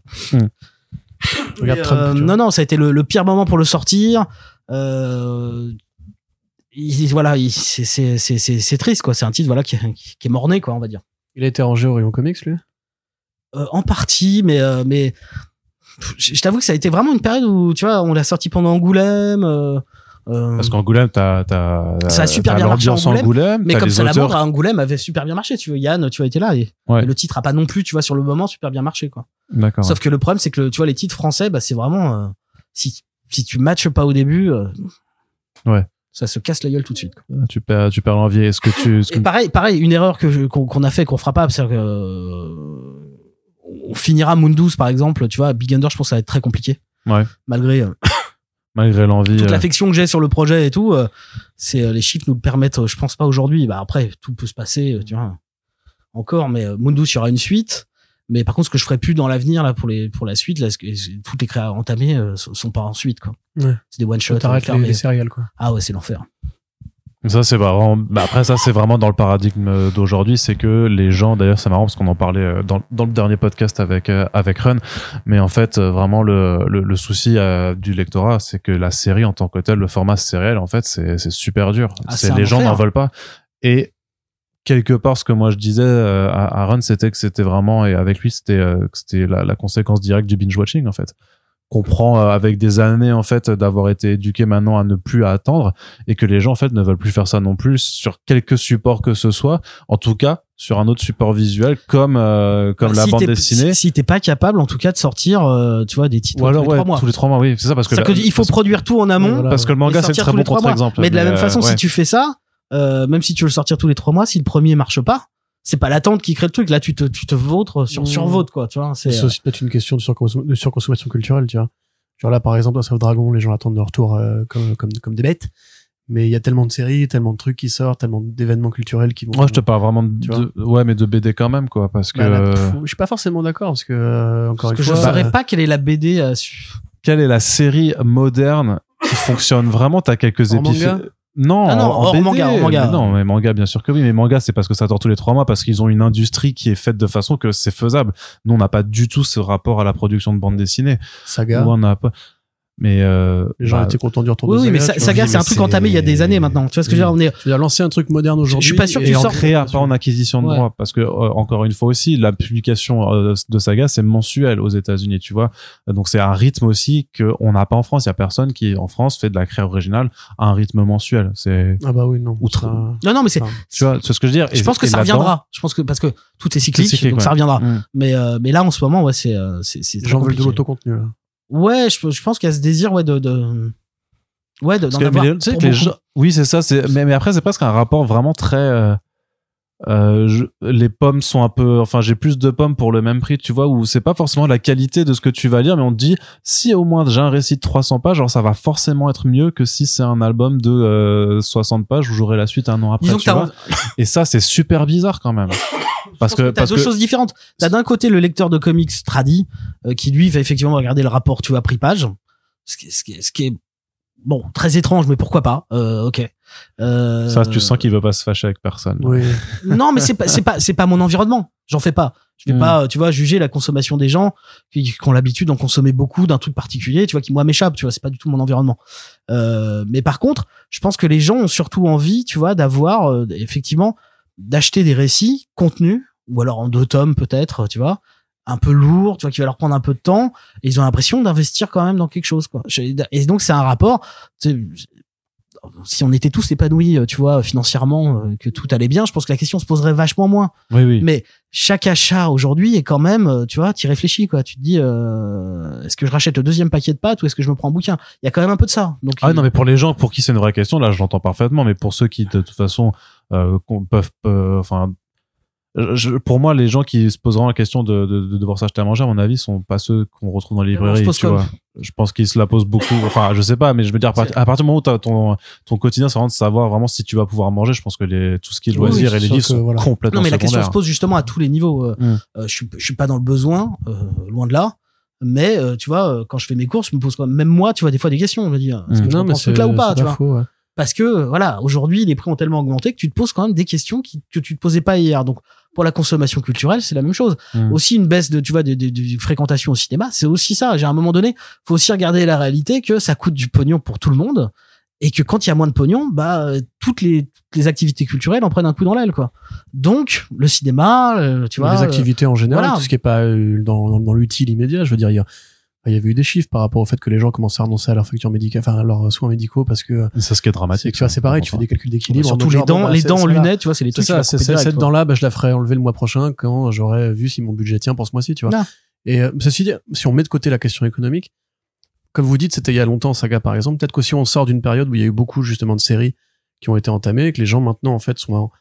Il y a peut-être eu des déceptions de séries annulées ou, des... ou alors juste ils ont investi du temps et de l'argent dans des trucs qui ont été décevants à la fin et qu'on revient à un truc. Parce que c'est pareil, encore une fois, au cinéma, justement, il y a plus forcément la l'envie qu'on avait à une époque de, de suivre l'univers Marvel. Tu vois, qui a un peu tenu, par exemple, les films ça, Marvel peut pendant tenir qu'un temps Voilà, tu c'est peux pas ça. tenir les gens en haleine pendant 20 ans. Et si tu regardes les films qui ont été des gros succès non, non, année, en, il y a eu en étant là de- continuellement c'est pas Star Wars qui fait trois films tu vois euh, Mais même Star Wars. dans les années 80 de 77 à 83 ou 84 je sais plus Même Star Wars, ça a beaucoup décru. Tu vois, cette année, c'est euh, les Star Wars, j'ai l'impression que c'est en train de battre de l'aile aussi parce mais, que mais parce que en fait Parce c'est- qu'ils sont trop présents sur Voilà, Disney+. c'est ça. hein. et donc et donc tu peux pas maintenir si tu veux cet, cet, cet engouement c'est normal Oh, peut-être qu'on a aussi envie de nouveautés. On sort de la période Covid, qui est un traumatisme pour tout le monde. On a envie peut-être de vivre des expériences plus rapides. non mais c'est un ensemble ça complète, fait tu autre vois. chose tu, tu peux pas maintenir les gens tu vois sous le joug tu vois d'un truc d'un intérêt tu vois pour les choses c'est pas possible il y a financièrement il y a tu vois c'est un, ensemble de choses qui font que bah oui les gens aujourd'hui euh, ils, préfèrent euh, concentrer les achats. Et en plus tu vois vraiment les phénomènes de groupe tu vois. Tu vois vraiment les instincts grégaires tu vas se mettre en place. Euh, la réussite je, félicite François pour la réussite de Nice House on the Lake Euh, il y a quelque chose quand même de cet ordre-là je trouve qui se joue dedans. Quand t'atteins si tu veux ce niveau de vente et de concentration si tu veux de l'attention d'un lectorat c'est-à-dire qu'il y a quand même pour moi après je peux me planter pour moi il y a quand même l'idée tu vois de- de- comme si voilà les instincts grégaires du consommateur euh, tu vois d'objets culturels lui tu vois lui disait on a on doit en choisir qu'un ce sera celui-là parce que tout le monde y va quoi Mmh, tout le monde, vois tout le monde se retrouve dedans aller, quoi Lui, de la même façon qu'il y a que Nice House et Environnement Toxique euh, qui ont été nommés dans toutes les sélections euh, cette année. Ah oui, euh. c'est-à-dire que comme si en fait si tu veux d'un seul coup voilà euh, bah il fallait choisir nos champions chaque année tu vois en fait et on, on allait tous y aller pour être pour être tous ensemble Mais moi, ça, j'insiste dessus à chaque podcast. C'est pas juste une question de, de consommation du lectorat comics, comme tu le disais. Une fois non, que non, tu c'est passes beaucoup ce plus large. De toute façon, il faut toujours regarder plus haut. voilà. De la même façon que la crise du livre aujourd'hui, c'est pas que le comics. Ah non. Si tu regardes le beau livre, le roman, enfin, c'est c'est c'est c'est une année euh, noire. Bah, tu vois, moi, ma copine, par exemple, c'est pas une lectrice de comics assidue, mais c'est une lectrice de comics, et je pense qu'il y a beaucoup de gens qui sont dans son cas. Elle chope, euh, on va dire, allez, euh, 15 albums par an. Et du coup, évidemment, elle va prendre plutôt ceux dont tout le monde parle, ou en tout cas ceux qui l'intéressent à un titre très personnel. Mais par contre, le reste du temps, elle va jamais se poser la question, passer devant un rayon euh, comics, de juste fouiller pour voir les nouveautés, etc. Parce que elle a cette consommation-là, elle est occupée que par quel- quelques titres. Elle a des cases, grosso modo, qu'elle va remplir par rapport à son envie du moment. Et après, derrière, il y a pas la curiosité de se dire, ah, et ce truc-là, etc. Enfin, ça peut arriver, hein, ceci dit. Mais tu vois, moi, j'ai aussi pas pas mal de potes qui, des fois, lisent des, même sur Twitter, on en connaît plein, qui lisent des comics parce qu'ils voient qu'il y a une culture, une richesse qui existe, mais jamais de la vie, ils vont mettre les thunes que nous, on met tous les mois pour acheter des BD. Donc, ils vont prendre le truc dont un pote leur a parlé, ou qu'ils auront vu un rayonnement autour. Et même, à mon avis, on peut, on peut pas, enfin, comment dirais-je, motiver ces gens-là à dépasser le seuil que eux, ils sont prêts à, à investir en général dans une année de production, tu vois. Comme il y a des gens qui vont qu'une fois au cinéma par mois et ça leur va très bien, c'est une sortie culturelle. euh, En couple, j'y en vais deux fois par an. Au mieux. Ouais, voilà. Bon, moi, j'y vais euh, cinq fois par mois, mais euh, y a d'autres, tu vois, il y a Ah, c'est faute gens- de temps, hein. Moi, c'est vraiment, c'est une question de Ouais, temps. bah, remarque pareil aussi, sinon je- j'irais plus. Mais euh, il y a des gens pour qui justement ça leur va très bien. Ils attendent, tu vois, comme la Godzilla Minus One, on a vu beaucoup de gens qui disent pourquoi ça sort pas au cinéma, pourquoi ça sort pas au cinéma? Et pour nous, ça nous paraît un peu bête, tu vois, de se dire mais pourquoi effectivement ce film-là qui a l'air de plaire à plein de gens ne sort pas au cinéma? Mais en fait, il y a des gens, ils vont aller voir un film ce mois-ci, et si tu sors à côté un autre film qui pourrait être les intéresser, ils vont pas aller le voir parce que juste euh, ils ont pas le temps à investir, l'envie d'investir, etc. Et du coup, en fait, c'est pour ça qu'il faut faire grossir le parc de lecteurs, à mon avis, plutôt que juste se référer à l'idée que euh, On fait pas grossir le parc de lecteurs. Je pense qu'il faut ouvrir les portes, en fait. Tu veux, en fait, créer, voilà, des passerelles. C'est juste ça. En fait, le, le- l'électorat, il va pas bouger. Hein. Oui, mais la, la pratique Parce de qu'en fait, il lecture, faut regarder le la- lectorat d'une manière globale. Après, il t'as peut des pas s'agrandir. Hein? Tu penses pas qu'il puisse s'agrandir quand même au- Sur- en général? Sur la BD américaine, euh, comme elle a été euh, publiée depuis 10 ans, non. Je suis pas d'accord. Je pense que le format, il y a plein de choses qui font que il y a plein de choses qui font que c'est pas adapté à un public suffisamment large. Et puis de- enfin, après, de toute façon, tu, on parle de BD américaine, mais on voit aussi que sur le manga, par exemple, il y a eu une, un- une grosse croissance ces deux dernières années Et qui est en une baisse train, de 20. voilà, et qui est une baisse maintenant. En fait, une stabilisation qui va s'effectuer sur 2024 et va peut-être donner aussi, effectivement, euh, on va dire, la taille du manga, le- enfin, du lectorat Qui manga. sera, tel qui sera énorme. Ouais, qui sera énorme, c'est- mais, mais tel qu'il est. Et a priori, c'est-à-dire que c'est aussi un lectorat qui ne sera pas forcément amené à croître plus que ce nombre-là, en fait, vers lequel Il il, va baisser, gonfler, tu vois. ouais. Ça va aller en fonction bah, des habitudes parce que c'est les plus jeunes quand même qui créent les dynamiques hein. sur le marché du manga en tout cas en particulier. Ce qui est pas le cas du, de la BD. euh, américaine. Américaine ou franco-belge. Voilà, je complète ta phrase. Ouais, ouais. Non, non, mais c'est- ça, ça, cette partie-là, voilà. C'est pour ça que le- ce, petit format, si tu veux, qui se retrouve aujourd'hui à coûter 18, euh, tu vois, 17, 18 euros, voire 19 pour certains, ce petit format, en fait, euh, qui est celui qui a été, euh, voilà, euh, lancé, enfin, tu vois, euh, par Urban, par Oui, suivi le- par Delcourt, le tout ça. numéro classique Voilà, tu vois. Celui-là, il est mort, je pense. Ouais. Je- moi, C'est mon sentiment. Euh, et pas forcément pour le super-héros. Même si le super-héros, je pense que revenir au souple serait pas une mauvaise euh, solution euh, et pas une, qu'une question de coût, une question aussi d'espace, de plein, plein de choses. Pour les rayonnages, tu vois, même pour les librairies et tout, il y y a une question, euh, je pense, à penser à, à ce niveau-là, quoi. Mais euh, Après, ça, ils sont prisonniers des contrats cadres aussi qu'ils ont avec les, avec les grandes boîtes, tu vois. Enfin, on sait très bien que Urban et Panini publient aussi des trucs qui sont pas obligés de publier, mais qui doivent publier pour. euh, oui, alors ça, moi, je jugerais pas ça, j'y connais rien, tu vois, là, pour le coup. euh. Mais euh, moi, c'est juste le format, ce format-là. Je pense qu'il est, euh, il, il est- il est compliqué aujourd'hui, quoi. Le standard, ouais, ouais, bah, on le voit de toute façon parce que d'un côté, t'as des collections à petit prix. Alors, t'avais des collections à petit prix euh, Sensu Stricto, mais maintenant, t'as les offres de poche, on va dire, donc euh, Urban Nomad et euh, Marvel Pocket l'année prochaine, euh, qui apparaissent, enfin, qui sont là certainement pour s'installer. Et de l'autre, les grands formats, donc de Urban, mais aussi des éditions un peu de luxe chez Panini. Et puis voilà, vos albums, les, les- tout ce qui sort vraiment du roman graphique Ouais, et tout ça. ça que tu. Et, et entre les deux, effectivement, tu as ce standard-là qui, effectivement, pour, pour, certaines, pour certaines autres, je pense, euh, clairement, est, est mise en danger. Euh, et, nota, et, et je sais pas si. euh, mais pourtant, tu vois que chez Delcourt, ils ont gardé ce format et ils y restent, tu vois. Et quelque part, par rapport aux augmentations de tarifs et tout ça, j'ai l'impression que, Ah, il compense énormément. que hein. du coup, en fait, ouais, personne. mais ça personne peut pas durer vient- mais tu vois ça peut pas durer ad vitam tu vois ce format euh, intermédiaire quoi c'est à dire que il y a beaucoup d'éditeurs pardon qui compensent en fait les coûts tu vois qui qui se disent bon c'est peut-être un moment donné tu vois il faut qu'on tu vois qu'on tienne le coup moi je pense quand même que tu vois sur la sur le long cours ça va être compliqué quoi euh, je, je pense qu'il y a des j'ai pas la solution sinon je, je serais en train de la- l'appliquer Bah, si euh, la solution existait et qu'elle était simple, euh, elle serait sûrement. Hein, je pense trouvée, qu'il faut, il faut, je pense que déjà, ce qui est une chose importante, je pense, c'est que, que, que, que- qu'il y ait, qu'il y ait des, des, des, des formes spécifiques pour les éditeurs, tu vois. C'est qu'il faut qu'ils aient leur, euh, leur environnement, tu vois, de, de, dans lesquels ils s'épanouissent, en fait. Que ce soit le format, le truc, le machin. Enfin, vraiment qu'il y ait des en- identifications plus fortes, en fait, euh, tu vois, des éditeurs et aussi, notamment, pour se démarquer un maximum du, euh, de, de la, su- de la surproduction super-héroïque, quoi. Hmm. Qui, qui, qui prend énormément de place, quoi. On va aborder l'autre créa quand même, qui pour le coup est euh, le gros succès. Gros Sur- succès, on se détend. Bah, Ça fait plaisir pour l'instant. N'ayons pas peur des superlatifs. Voilà. Par contre, la baraque aux Bahamas, je suis pas sûr de pouvoir la payer encore. Oui, bon, tu sais. C'est, Ça, ça je crois que l'immobilier baisse pas mal aux Bahamas quand tout, même, quoi. Puis, ouais. euh, si tu veux, j'ai des contacts là-bas. la montée on des eaux, en plus, les gens vendent. d'accord. Donc, Bah, euh, je- ça, ça le fait. Non, mais quand même, c'est, euh, t'es en rupture euh, de stock directement. Justement, t'avais, t'avais pas anticipé que ce serait tellement euh, pris par Non, les mais en fait, libraires et c'est- du coup tu te retrouves à la sortie avec une rupture de Donc on stock parle du dernier jour de Howard Phillips. Exactement. Du dernier jour de Howard Ah, je Phillips, replace peu. Lovecraft, euh, où tu te retrouves au jour de la sortie en rupture et tu te dis merde, j'aurais dû imprimer plus Alors, parce que j'aurais une meilleure mise en place. Là, on va devoir parler euh, justement parce que je sais que c'est arrivé aussi à, à Sullivan sur les Tortues Ninja où j'ai vu des gens dire mais je comprends pas pourquoi c'est déjà en rupture, tu vois, machin. Alors, on va expliquer un truc. Explique-nous. On fabrique avant que les commerciaux aient des marchés. Voilà. Donc en fait, c'est déjà si tu veux quand quand, quand t'es sur un marché qui est quand même pas euh, en forme.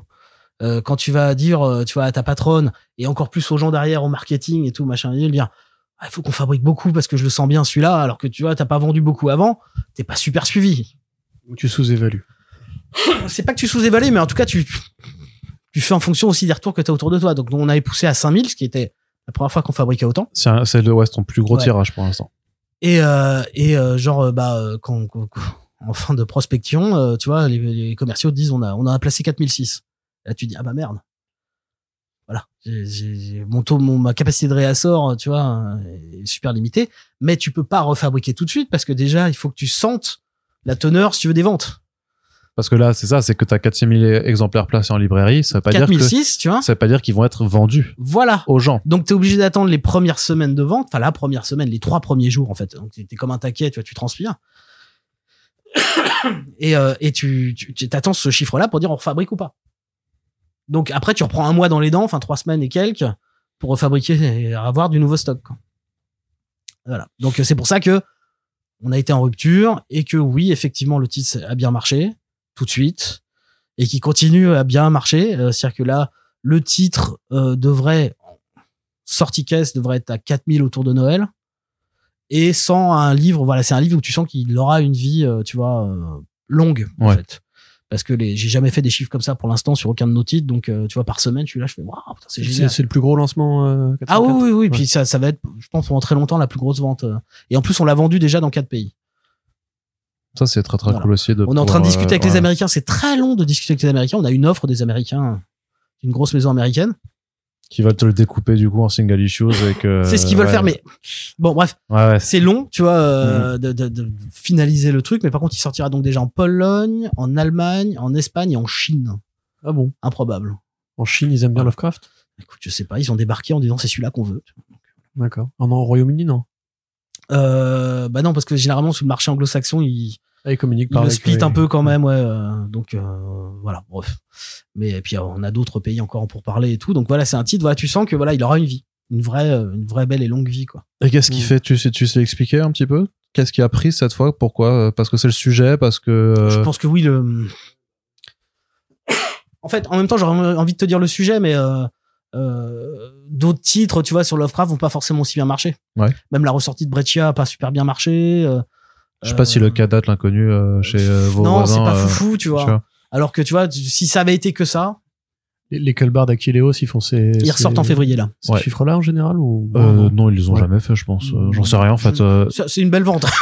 ouais, mais c'est en plus c'est sorti a tellement la première longtemps. intégrale et après Ouais. il y a plusieurs vies. Il y a eu tome par tome, une première intégrale et là c'est une seconde intégrale. Parce que c'est comme Fear Agent, euh, je sais pas si à chaque fois ça a fonctionné du, du tonnerre, mais vu qu'il y a eu une, un, bol, un bel accompagnement et des belles éditions à chaque fois et des rééditions, Ouais. bah au total oui, ça, ça, ça fait une belle vie. Ouais. Et puis Et là- le nom de Lovecraft là qui fait. euh, Ouais, mais, mais comme mais dit, mais co- comme le dit Nicolas, en fait, le nom de Lovecraft c'est pas forcément synonyme de euh, Non, pas de- forcément. de, vente quoi immédiatement. Donc Ouais. euh, Donc euh, là, bah, je, je pense qu'on a fait un bon livre. En tout cas, moi j'en suis super fier. Donc euh, ah mais pareil, je veux dire, il y a des bons livres qui se vendent pas.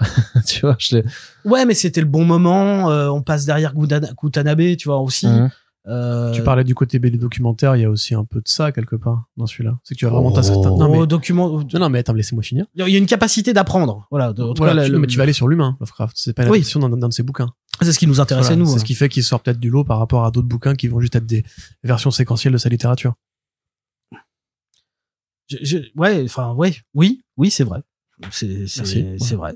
Tout ce que je voulais. Euh, mais euh, mais en plus, si- alors, tu vois, j'ai- je- les gens arrêtent pas de parler de cette couverture, par exemple. C'est con, hein. Mais euh, le fait est que. J'aime beaucoup On ne cette juge pas- on si juge pas un livre à sa mais j'avais couverture, pas- J'avais mais, pas euh, envisagé, si tu veux, qu'elle euh, qu'elle qu'elle plairait autant, ou en tout cas les gens seraient autant attirés par elle. Tu penses pas que Yacoub a fait une sorte d'incantation et Ah, que ça, les gens, quand ils la voient passer, De- de- dans le magasin, en fait, c'est- tu parce que est capable de faire plein de c'est un peu euh, comme la Joconde, en fait, tu rentres dans la librairie, du moment où il est placé vraiment euh, face couverture, comme ça, visible, en fait, t'as l'impression que Lovecraft te suit du regard dans tout le magasin. C'est le cas. C'est le vrai Et du Lovecraft, coup, sur la et du coup, tu dis, oh merde, Lovecraft, il me suit, je vais le prendre chez moi, du Je coup. sais pas tu si c'est Lovecraft ou euh, SOS ça. Fantôme 2 là d'un coup. Mais non, mais il y a- quelque chose d'hypnotisant. Moi, je l'avais déjà dit en plus quand je les ai interviewés. Tu mais il y a c'est- vraiment tu un truc. C'est ça qui est euh, drôle des hein. fois, comme ça t'échappe. Ouais. C'est que moi j'ai fait la couverture, j'ai passé comme du temps, tu vois, sur cette couverture. Et elle a changé mille fois, parce que nous, on faisait le suivi euh, sur Comics Blog. À chaque Mais- fois, tu nous envoyais un visuel différent. J'ai euh, pas vu ça en fait. Mm. J'ai quand je l'ai fini, j'ai pas vu ça et le fait est c'est qu'on m'en reparle souvent quoi. Mm. Vraiment. Donc le titre est bien, ça a plu aux gens et nous on est ravis. hein. J'aurais pas te dire, fais des BD de merde, mais soigne ta couverture. Et comme ça, Ça tu suffit les... pas non plus. Non, mais je pense que voilà, les. Euh, les gens connaissaient pas euh, Yacoub non plus en France. Enfin beaucoup Non. de gens connaissaient pas, tu vois. Mais qu'est-ce qu'ils disent les éditeurs étrangers justement? Quand ils viennent te démarcher pour ce projet-là Ah bah en Pologne, c'est l'éditeur euh, de. Yacoub en Pologne. Évidemment. Euh, les Espagnols ont répondu direct. Euh, on a envoyé. Et ils ont fait oui tout de suite. C'est-à-dire qu'il y a quelqu'un qui s'occupe de, euh, de gérer les droits chez vous pour l'étranger de votre on a, on a quoi. quelqu'un, enfin, on a, on a une équipe, en fait, au, Ouais. au, ventes de, de droits. Et euh, puis après, moi, j'avais aussi identifié, j'essaye de- de- d'aider parce que on n'a pas une équipe qui est forcément, euh, tu vois, complètement euh, à l'aise avec, euh, tu vois, tous les éditeurs européens. Donc, je fais des listes, tu vois, je dis, tiens, il a publié ça, ça, ça, c'est peut-être intéressant, tu vois, de forcer par ce côté-là et tout. Puis après, on se voit, tu vois, à Bologne, machin, enfin, on, on se retrouve tous un peu partout, quoi. Mais euh, oui, on a des gens et ouais, non, non, mais euh, je, crois qu'on a réussi un truc euh, avec le Lovecraft justement parce que c'est une approche différente, parce que Yacoub est un artiste euh, hors pair et différent de tout ce qu'on peut voir, euh, je pense, euh, régulièrement, quoi. Et que je pense qu'il y a des gens qui, qui, qui, à qui ça permet de, de ouais, bah, soit t'as des gens, contrairement à ce que pense euh, notre ami, euh, il y a beaucoup de gens qui, qui, qui connaissent Lovecraft de très loin et qui, qui, qui en fait, qui vont pénétrer l'univers de Lovecraft comme ça, en fait, en se disant ah ouais, il y a, il y a des trucs, euh, ça me plaît. euh, euh, c'est pas, ce n'est pas qu'un raciste, tu vois, euh, horrible, ce qu'il était aussi, mais C'était aussi un mauvais mari. ouais, euh, C'était le pote de Houdini. Voilà, il y a plein de Voilà, trucs comme c'est ça. voilà. Mais euh, Et il a inspiré Alan Moore au Oui, final. Il y avait un dieu, un dieu pharaon. aussi ouais, non, il y a, il y a tout un, voilà, tout un, il se passe un truc tout autour du livre. Je tiens à dire que j'avais deviné qui était dans la BD quand on avait fait l'interview l'année dernière. Tu veux dire quoi? Ah, euh, Alan Moore? Ouais. Ah oui. En, même oui. temps- en même temps, toi, c'est la réponse à toutes tes, toutes les, Exactement. toutes les questions qu'on te pose, quoi. Donc, quel temps il fera demain. Voilà, c'est- par contre, euh, il, il- il- reste quand même euh, des gens que les gens ont pas encore euh, retrouvés, donc j'attends. euh. ouais, Pourtant, c'est évident, mais bon. c'est- des jeux de, des, des jeux de Kiki. Voilà. D'ailleurs que je, je fais, je fais une petite parenthèse. Oui. Ce qui est drôle, c'est que bah, Hexagon Bridge de Ouais. Richard Blake va sortir chez, chez Urban. Euh, moi, je communique beaucoup avec Richard Blake en fait, et euh, et lui, il a trouvé la personne qui qui est dans le livre que personne, enfin que, Que personne n'a encore remarqué. Et c'est pour ça que moi aussi, je voulais signer euh, Hexagon. Voilà, tu vois, donc il y a un truc qui se boucle quoi. C'est ça, effectivement, il n'y a pas de, il y a pas de petit hasard. Eh bien, écoute, un défi. on va, on va quand même euh, regarder vers l'avenir aussi. Après avoir fait quand même tirer le bilan un petit peu de cette année. Pour 2024, seulement quatre bouquins Pour l'instant, pour l'instant, avec peut-être un cinquième. peut-être un cinquième. Voilà. mais quand même sur un volume qui est du, du coup plus réduit que celui de 2023 encore. Alors, Ouais. euh, ouais. Et ça, c'est aussi une volonté par rapport à comment le marché euh, s'est un peu euh, Ouais. resserré cette année, Bah- de pas proposer plus non plus. Même si t'as jamais été dans Un, un, dans non, mais un- il y a- il y, a deux trucs. Un, il Oui. faut en faire peu. Hmm. Ça, c'est mon leitmotiv, c'est de dire il faut, faut en faire peu euh, pour que chaque titre soit un rendez-vous. Tu vois, c'est pouvoir créer un rendez-vous t'en les, un les tous les deux trois mois en fait. Et voilà. Tu vois, pour que les gens se disent ah tiens, ils- tu vois, euh, c'est tu vois tous les deux trois mois pouvoir popper comme ça, tu vois, et rappeler aux gens qu'on est là et euh, dire c'est la fête, on se retrouve tous quoi. Tu vois, c'est un peu un peu ce côté-là comme, comme ça qu'on l'envisage. Et puis après, je vais être très franc, euh, il y a très peu de titres aux États-Unis en ce moment qui me qui qui m'excitent vraiment. Il y avait Hexagon Bridge, mais bon, qui sortira chez Urban parce que parce que François était plus agressif que moi. Euh, mais il fait bien, hein, c'est un super titre et ça va être très beau chez eux aussi. Alors bien sûr, quand on parle d'agressivité, euh, faut pas croire que François soit allé taper qui Ouais, que ce soit. Ils ont hein. pas fait un octogone. Ah si si, ils est pris euh, physiquement à moi. hein. Ah, c'est pour ça. ouais, ouais. Go. C'est pour ça qu'ils toussent depuis tout à l'heure. Les révélations.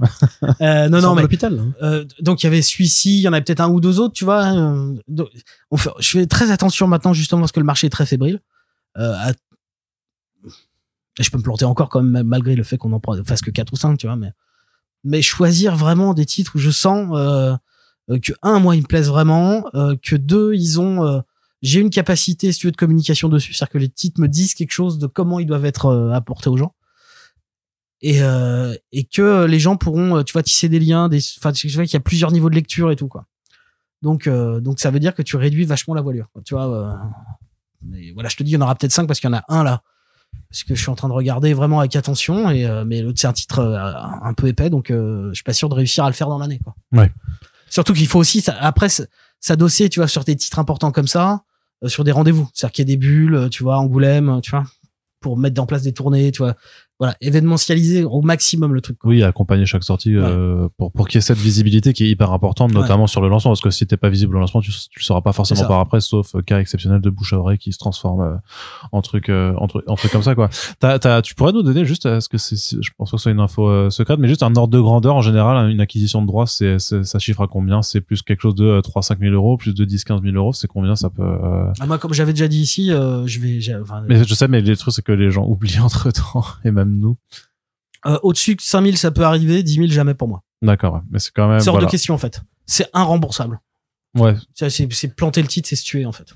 d'accord. ouais. Enfin, c'est, ça peut arriver, mais la chance d'y arriver, elle est quand même extrêmement Ouais, limitée, ça. Mais parce qu'on avait aussi vu, euh, c'était notamment dans, dans l'article de Jérôme Lachasse sur BFM où euh, donc euh, notre, ton collègue Sullivan disait que Mon collègue, ouais ton collègue, ton concurrent, mon ami, ton pote, ton bro, euh, ce que tu, ta zouze, j'en sais rien. Comment on dit euh, Mais ce que je veux dire, c'est qu'il disait que euh, les droits d'acquisition euh, pour les comics c'était euh, vachement plus élevé que les mangas et a priori que on paye encore en fait en 2023 euh, la, la fameuse montée des enchères qui qui avait eu au début des années 2012-2013 euh, quand il y avait eu la flambée aussi de l'indé à ce je vais moment-là pas quoi. juger sur les chiffres. Mais c'est mais c'est vrai qu'il y a encore ces qui les peuvent poindre par moment donné. hein. Il y, a, il y a encore des trucs, mais moi, moi, je, de toute façon, j'avais déjà dit, je peux le redire, je ne vais pas aux enchères. Ouais. C'est-à-dire que Oui, je vrai que toi, propose tu- un ouais. Euh, c'est le prix maximum que je considère euh, acceptable, tu vois, pour faire vivre le titre et pour et l'acheter. qui est euh, et qui on va dire et qui est cohérent par rapport à ton Par rapport à un marché et tout. ouais. Euh, donc ça, j'y joue pas. Donc je sais que je- j'entends parler, euh, les ayants droit, enfin les vendeurs de droits en tout cas nous donnent des infos des fois en disant bah tiens il a mis tant, je pense que tu vas pas y aller, Ah, tu te pars, tu fais bah non j'y vais pas. non, je- Euh, mais euh, mais donc on entend encore des choses, mais moi je suis pas, je, je, je connais pas les chiffres de, de la grande époque comme on dit là. Euh, Bah, c'était des 30K parfois ouais, c'était pour une 30K. série. Quoi. Oui, non, mais c'est on, on sait que ça, on sait que ça allait jusque là ça- quoi. Ça, de toute non façon, enfin, déjà 10 000 euros pour acheter un titre. Alors, c'est super pour les artistes. Effectivement. Certes. Mais euh, encore une fois, je trouve ça aberrant. Voilà. Moi, à titre personnel, je trouve que c'est une aberration. Donc, effectivement, il y a des titres qui continuent à se vendre cher, mais, euh, mais il y a des gens qui se battent pour ça, quoi. Donc, euh, c'est, euh, c'est ça, moi, c'est ça qui me surprend. C'est-à-dire que, euh, je- tu vois, euh, encore une fois, je mets, je mets un, je mets un tarif, euh, c'est, voilà, c'est fini, quoi. Je- Alors que c'est vraiment les Américains qui aiment bien aussi euh, justement Mais- avoir mais ce de genre façon, de. Les Américains aiment. Enfin, j'ai un vendeur de droits, ça, ça aime l'argent. qu'il soit français, chinois, euh, anglais ou, ou ukrainien. À un moment donné, son boulot, c'est de vendre des droits. Mm. Donc, plus les gens mettent des sous, plus il est content. Surtout que souvent, ils sont, tu vois, aussi à la commission. Commissionnaire. Mm. Donc, c'est logique. Euh, mais, mais voilà, je. Est-ce que c'est. Je pense que beaucoup de livres sont achetés beaucoup trop cher. Oui, et que ça a un impact aussi sur, sur leur prix de vente après. C'est pour bah, toi, pas forcément. Ah ouais? Non. Ok. Non, non. T'as quand même, euh, si c'est sur un gros groupe, euh, euh, non, c'est pas visible.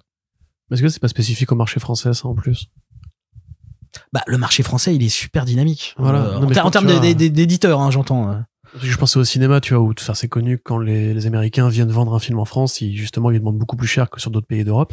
Parce qu'il y a l'idée, la France c'est le pays du cinéma, la France c'est le Festival de Cannes, la France c'est beaucoup de distributeurs qui, même pas forcément les moyens, hein, tu vois, mais enfin, quand on sait par exemple com- combien Condor paye pour les films 24, tu vois, c'est, et même ils le disent, c'était trop cher, mais on a cette image d'épinal d'un pays de culture, d'un pays de consommateurs, etc. Et on est aussi un des grands pays de la BD euh, avec la Belgique en Europe. Est-ce qu'il n'y a pas justement ce côté, euh, les mecs savent que Non, voilà, mais je- je- le, le pro- le problème, il est plutôt sur des phénomènes d'édito, enfin d'édition, quoi. C'est-à-dire que t- t'as en France encore des éditeurs qui euh, qui bloquent sur des noms, quoi. Et- alors que ça ne veut rien dire en termes de vente. Bah, euh, Oui, oui, bien au sens réussite, hein. Bah, Ça veut pas dire que le titre ne vit pas euh, et qu'il a pas son public. Ce que je veux dire, c'est qu'il y a quand même des, encore des éditeurs qui fonctionnent comme dans les années 80-90, quoi. Tu vois, qui, en fait, qui fantasment, tu vois, des noms, tu vois, ça brille, mais euh, genre dans l'absolu, tu regardes le truc, tu fais, bah c'est, pas- tu vois, la réussite, elle est pas là, quoi, tu vois. C'est pas de ton fait, c'est juste que les gens répondent pas présent euh, sur ce nom précisément, quoi. Et donc, tu vas con- continuer à avoir des espèces de phénomènes. euh, Berserker en a été un, par exemple, quoi. De Kenny ça a été un phénomène euh, complètement fou, quoi. Alors que ça s'est pas traduit par le même succès en France qu'aux États-Unis euh, pour, pour le coup. Bah après, faut voir. C'est Enfin, des titres ça qui reste quand même, ça reste des ventes hautes Voilà. par rapport au marché comics et tout ça, mais proportionnellement parlant et par rapport peut-être à quand même ce qui était investi, parce qu'on a a quand même vu des, des, bah, pubs, tout, au cinéma, tu non, mais c'était- ça fait partie, tu vois, de ces moments donnés où de temps en temps, t'as des coups d'édition comme ça Ouais. où, bah, en même temps, euh, c'est bien de le faire parce que t'existes aussi, tu vois, parce Oui. que euh, c'est un investissement, si tu veux, que tu mets là-dedans, qui te permet aussi de rayonner, tu vois. euh, donc- Surtout que là, on imagine très bien que ça va pas coûter 3000 euros, quoi. Non, probablement pas. Bah, Déjà, ça coûte même en VO, ça va pas coûter 3000 euros. Non, non, mais voilà. Mais, dire, mais donc, de temps en temps, t'as des trucs comme ça et des gens qui vont se battre, des gros éditeurs euh, qui, euh, qui, qui, qui ont, ont envie d'avoir tel auteur, tel auteur, tel auteur, alors que dans l'absolu, bah, c'est, je J'ai pas de valeur sûre en France. Non, il vaut mieux travailler au titre, hein, vraiment, quoi. Et après, si jamais un, un, un éditeur, tu vois, euh, développe depuis des années quelqu'un, faut pas y aller, quoi. Enfin, tu vois, euh, c'est c'est le minimum, quoi. Non, non, mais je- Ça, c'est un idéal. Voilà, c'est ça. non, mais c'est, c'est- en fait, c'est, c'est- effectivement, c'est quand même mieux quand on arrive à faire ça. Alors, bien sûr, il y a des, il y a des, il y a des, il y a des choses des fois différentes. Enfin, tu vois, il y a- et puis il y a des volontés aussi de, de- d'auteurs américains ou autres, tu vois, qui, toi, de l'extérieur, tu te dis, ah merde, il est bien dans cette maison depuis 15 ans, puis il est dit, enfin, lui, en tant qu'auteur, il fait, ah, moi, j'ai envie de me barrer, quoi. Donc, ça arrive aussi, tu vois, il y a, il y a pas de, il y a pas de vérité absolue, il y a pas de bon, de gentil. Oui, c'est pas les gentils, les méchants, c'est pas non plus comme ça que ça marche, ouais. Mais euh, mais par contre, voilà, il faut il y a quand même un truc voilà qui fait que euh, on a encore ouais effectivement des des coûts des fois d'achat euh, pas chez moi mais en tout cas ça arrive, je vois ça. En même temps, tu dis ça, mais toi, tu, tu restes sur Cantwell, tu restes sur Loveness, tu restes sur Colbar. Mais Cantwell, tu vois, François y a été aussi, tu vois, euh, il a mis il a investi, tu vois, avec Urban, tu vois, euh, sur un titre, euh, voilà, qui, qui sortira un jour, hein, j'espère. Euh, il a mis beaucoup plus que ce que je pouvais mettre, quoi, tu vois. Et, Ouais. et c'est de bonne guerre dans l'absolu, tu vois. C'est pas grave. En plus, je préfère perdre, tu vois, une enchère. Enfin, pas, pas- encore, j'ai pas fait une enchère, j'ai fait une offre. Il a fait une suroffre. Il a remporté le prix. Donc, il n'y a pas eu de bataille, si tu veux. Puis après, on se parle, il n'y a pas de problème, tu vois. Et c'est de bonne guerre. Le titre a bien édité, il n'y a pas, y a pas d'angoisse. Et quand toi, elle sera heureux, euh, tu vois, et ainsi de suite. Donc, il n'y a pas de problème, quoi.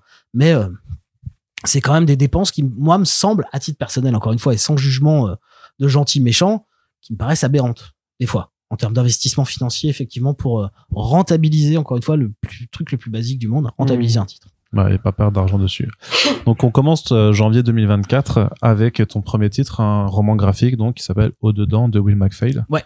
Est-ce que tu peux nous un petit peu nous en parler alors? Alors, faire juste un peu la j'étais- présentation vu que t'as que quatre en titres. ça- vacances. Ça, ça va être facile. En Bretagne. L'hiver dernier, à Dublin. Bah voilà. Et donc, euh, comme, comme tous les gens qui consomment beaucoup trop de, de, de, De bière. de- de- non, D'accord. de littérature et de, et d'objets gra- graphiques. Comment personne n'y a cru. Bref, je me retrouve dans une librairie et non un pub. En Irlande. C'est- ça, Voilà. ça, ça fait les deux. Et, hein. euh, et j'ai acheté euh, ce jour-là, j'ai acheté, euh, bah, je suis tombé sur In, donc de Will McPhail, que j'avais, dont j'avais jamais entendu parler, qui a dû sortir, euh, je pense pendant le Covid. Donc en fait, j'avais- c'est ces titres-là qui ont un peu été un peu, euh, un peu oubliés euh, de- du grand public. Et, euh, et puis un autre truc de chez Behemoth, je rappelle plus, euh, pas Children of the Comet, celui d'avant, après, bref.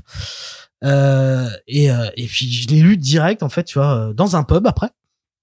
Donc peut-être l'alcool aidant, j'ai pas très bien compris Oui. le titre, mais euh, mais j'ai été saisi en fait, euh, vraiment. euh, je connaissais son trait parce que comme tout le monde connaît les dessins de New Yorker qu'on voit traîner sur le sur le net, tu vois, popper un peu de temps en temps à gauche à droite. Donc je connaissais son trait.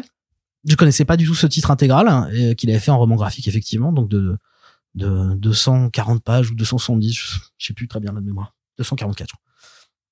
Euh, et, euh, et en fait, au début, c'est très drôle et tout, puis après, enfin, t'es saisi par la par la profondeur du truc et voilà, c'est euh, c'est excessivement touchant avec un jeu en noir et blanc et en couleur en fait. Donc c'est l'histoire de de Nick, donc c'est lui en fait, c'est Will, hein, c'est dessinateur de presse, euh, voilà, euh, à, Dublin, qui, qui, qui, qui n'arrive pas en fait à, à rentrer en contact avec les gens, donc il joue sa vie en fait. C'est-à-dire qu'il joue mais au sens théâtral, c'est-à-dire qu'il est en action théâtrale tout le temps pour jouer sa vie, c'est-à-dire qu'il est pas à l'aise avec les gens, donc en fait il joue un personnage, il s'invente des rôles, tu vois, et donc il est que dans le small talk et donc euh, donc la distance avec les gens de certaine façon.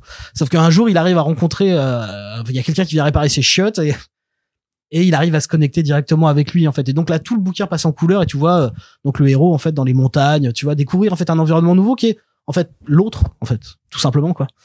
Et, euh, et donc tout le, le livre se joue comme ça, voilà sur la sur la sur euh, sur la, la, la- rencontre à l'autre notamment une rencontre amoureuse et une perte euh, personnelle euh, très forte et tout se reboucle à la fin voilà sur sur finalement qu'est-ce que c'est que de vivre aujourd'hui et comment on a besoin quand même des autres et comment on a besoin aussi de laisser les autres pénétrer nos nos mondes intérieurs en fait. Si on veut vraiment euh, vivre avec eux. Et donc, donc là-dessus, on est peut-être dans ce rapport au réel dont tu parlais avant que les gens recherchent, puisque c'est pas non plus, euh, c'est pas de la SF. euh, pas non non non là on est vraiment on est vraiment sur et, et, et encore une fois tu vois c'est un titre. Je je serais pas je j'aurais pas eu euh, si tu veux je me suis jamais dit euh, faut que je fasse un roman graphique en noir et blanc avec des pages couleurs euh, d'un mec du New Yorker parce que là pour la presse c'est super bien et tout. Non c'est vraiment un coup de cœur c'est vraiment une rencontre avec un bouquin comme euh, le bouquin en fait t'invite à pénétrer tu vois euh, les enfin à laisser les autres pénétrer ton monde tu vois. En fait t'as tout ce jeu là et je me suis dit putain c'est génial en fait. Enfin c'est c'est fabuleux. Moi j'ai chialé comme une madeleine donc euh, et ma patronne après derrière a chialé comme une madeleine dit on le fait et voilà. Tu vois on l'a fait tous les deux en pleurs c'était très beau. Tu sens quand même que tu peux conquérir un public justement plus euh, je pense pas à ça. Je pense j'espère juste mais dans un second temps, tu vois. Ouais, mais tu penses pas à ça. Tu te dis juste, j'ai envie que les gens le lisent. Mais tu vois, tu penses pas en termes marketing ou environnement et tout machin. Euh, tu te dis juste, c'est un putain de bon titre. Et il faut que les gens le lisent parce que il se passe quelque chose. Et si jamais, bien sûr, des gens vont pas aimer, bien sûr, ça, arrive tout le temps, quoi. Mais si tu te laisses porter, si tu acceptes l'idée, tu vois, de, de, de- du livre, eh ben, je, je pense que tu passes une très bonne expérience, quoi. Et surtout, tu découvres un, un dessinateur qui est un dessinateur de presse, et là, tu découvres un mec qui est capable aussi de te raconter une histoire, quoi. Et avec une belle maîtrise, je trouve. Tu vois, il y a pas, il y a pas de, il y a pas de ventre mou, il y a pas de cases en trop, il y a pas de. Je trouve que ça, ça, ça me fait penser, si tu moi, j'arrête pas de dire, c'est, euh, ce serait comme un, une BD qui, tu vois, en rapport français serait entre, euh, entre les pilules bleues de Frédéric Peters et puis euh, Blankets, tu vois, de Craig Thompson. C'est espèce de truc qui fait la jonction entre ces deux bouquins, quoi. Tu vois, euh, entre vraiment entre un truc très an- anglo-saxon et en même temps très français, tu vois, ces espèces de trucs qui naviguent entre les deux. Ou alors, tu vois, si je dois faire un truc un peu euh, poussif, ce serait un, un équivalent de, de la série télé Fleabag. Tu vois, cette espèce de jeu, en fait, euh, tu vois, sur la modernité. Tu vois, sur le rapport amoureux aujourd'hui. Parce que, je, tu vois, j'ai plein de défauts et notamment celui d'être un, bizarrement un grand fan de comédie romantique C'est vrai que c'est bizarre. parce que parce que parce que je, je pense que la comédie romantique quand elle est bien faite ce qui est assez rare quand même hein, tu vois faut le reconnaître euh, elle est elle, elle elle définit beaucoup de nos rapports amoureux et donc du réel aujourd'hui. Et donc c'est toujours très intéressant de voir comment est-ce qu'on redéfinit comment est-ce qu'on est- on raconte l'amour à un moment donné dans un pays dans une tu vois. Et c'est c'est ça, dit beaucoup en fait d'un temps euh, d'une époque et d'un pays ce rapport amoureux. Et euh, ce bouquin là il a aussi ça tu vois. Il, il, il rentre là-dedans tu vois sur le rapport amoureux en plus de l'ouverture aux autres. Voilà.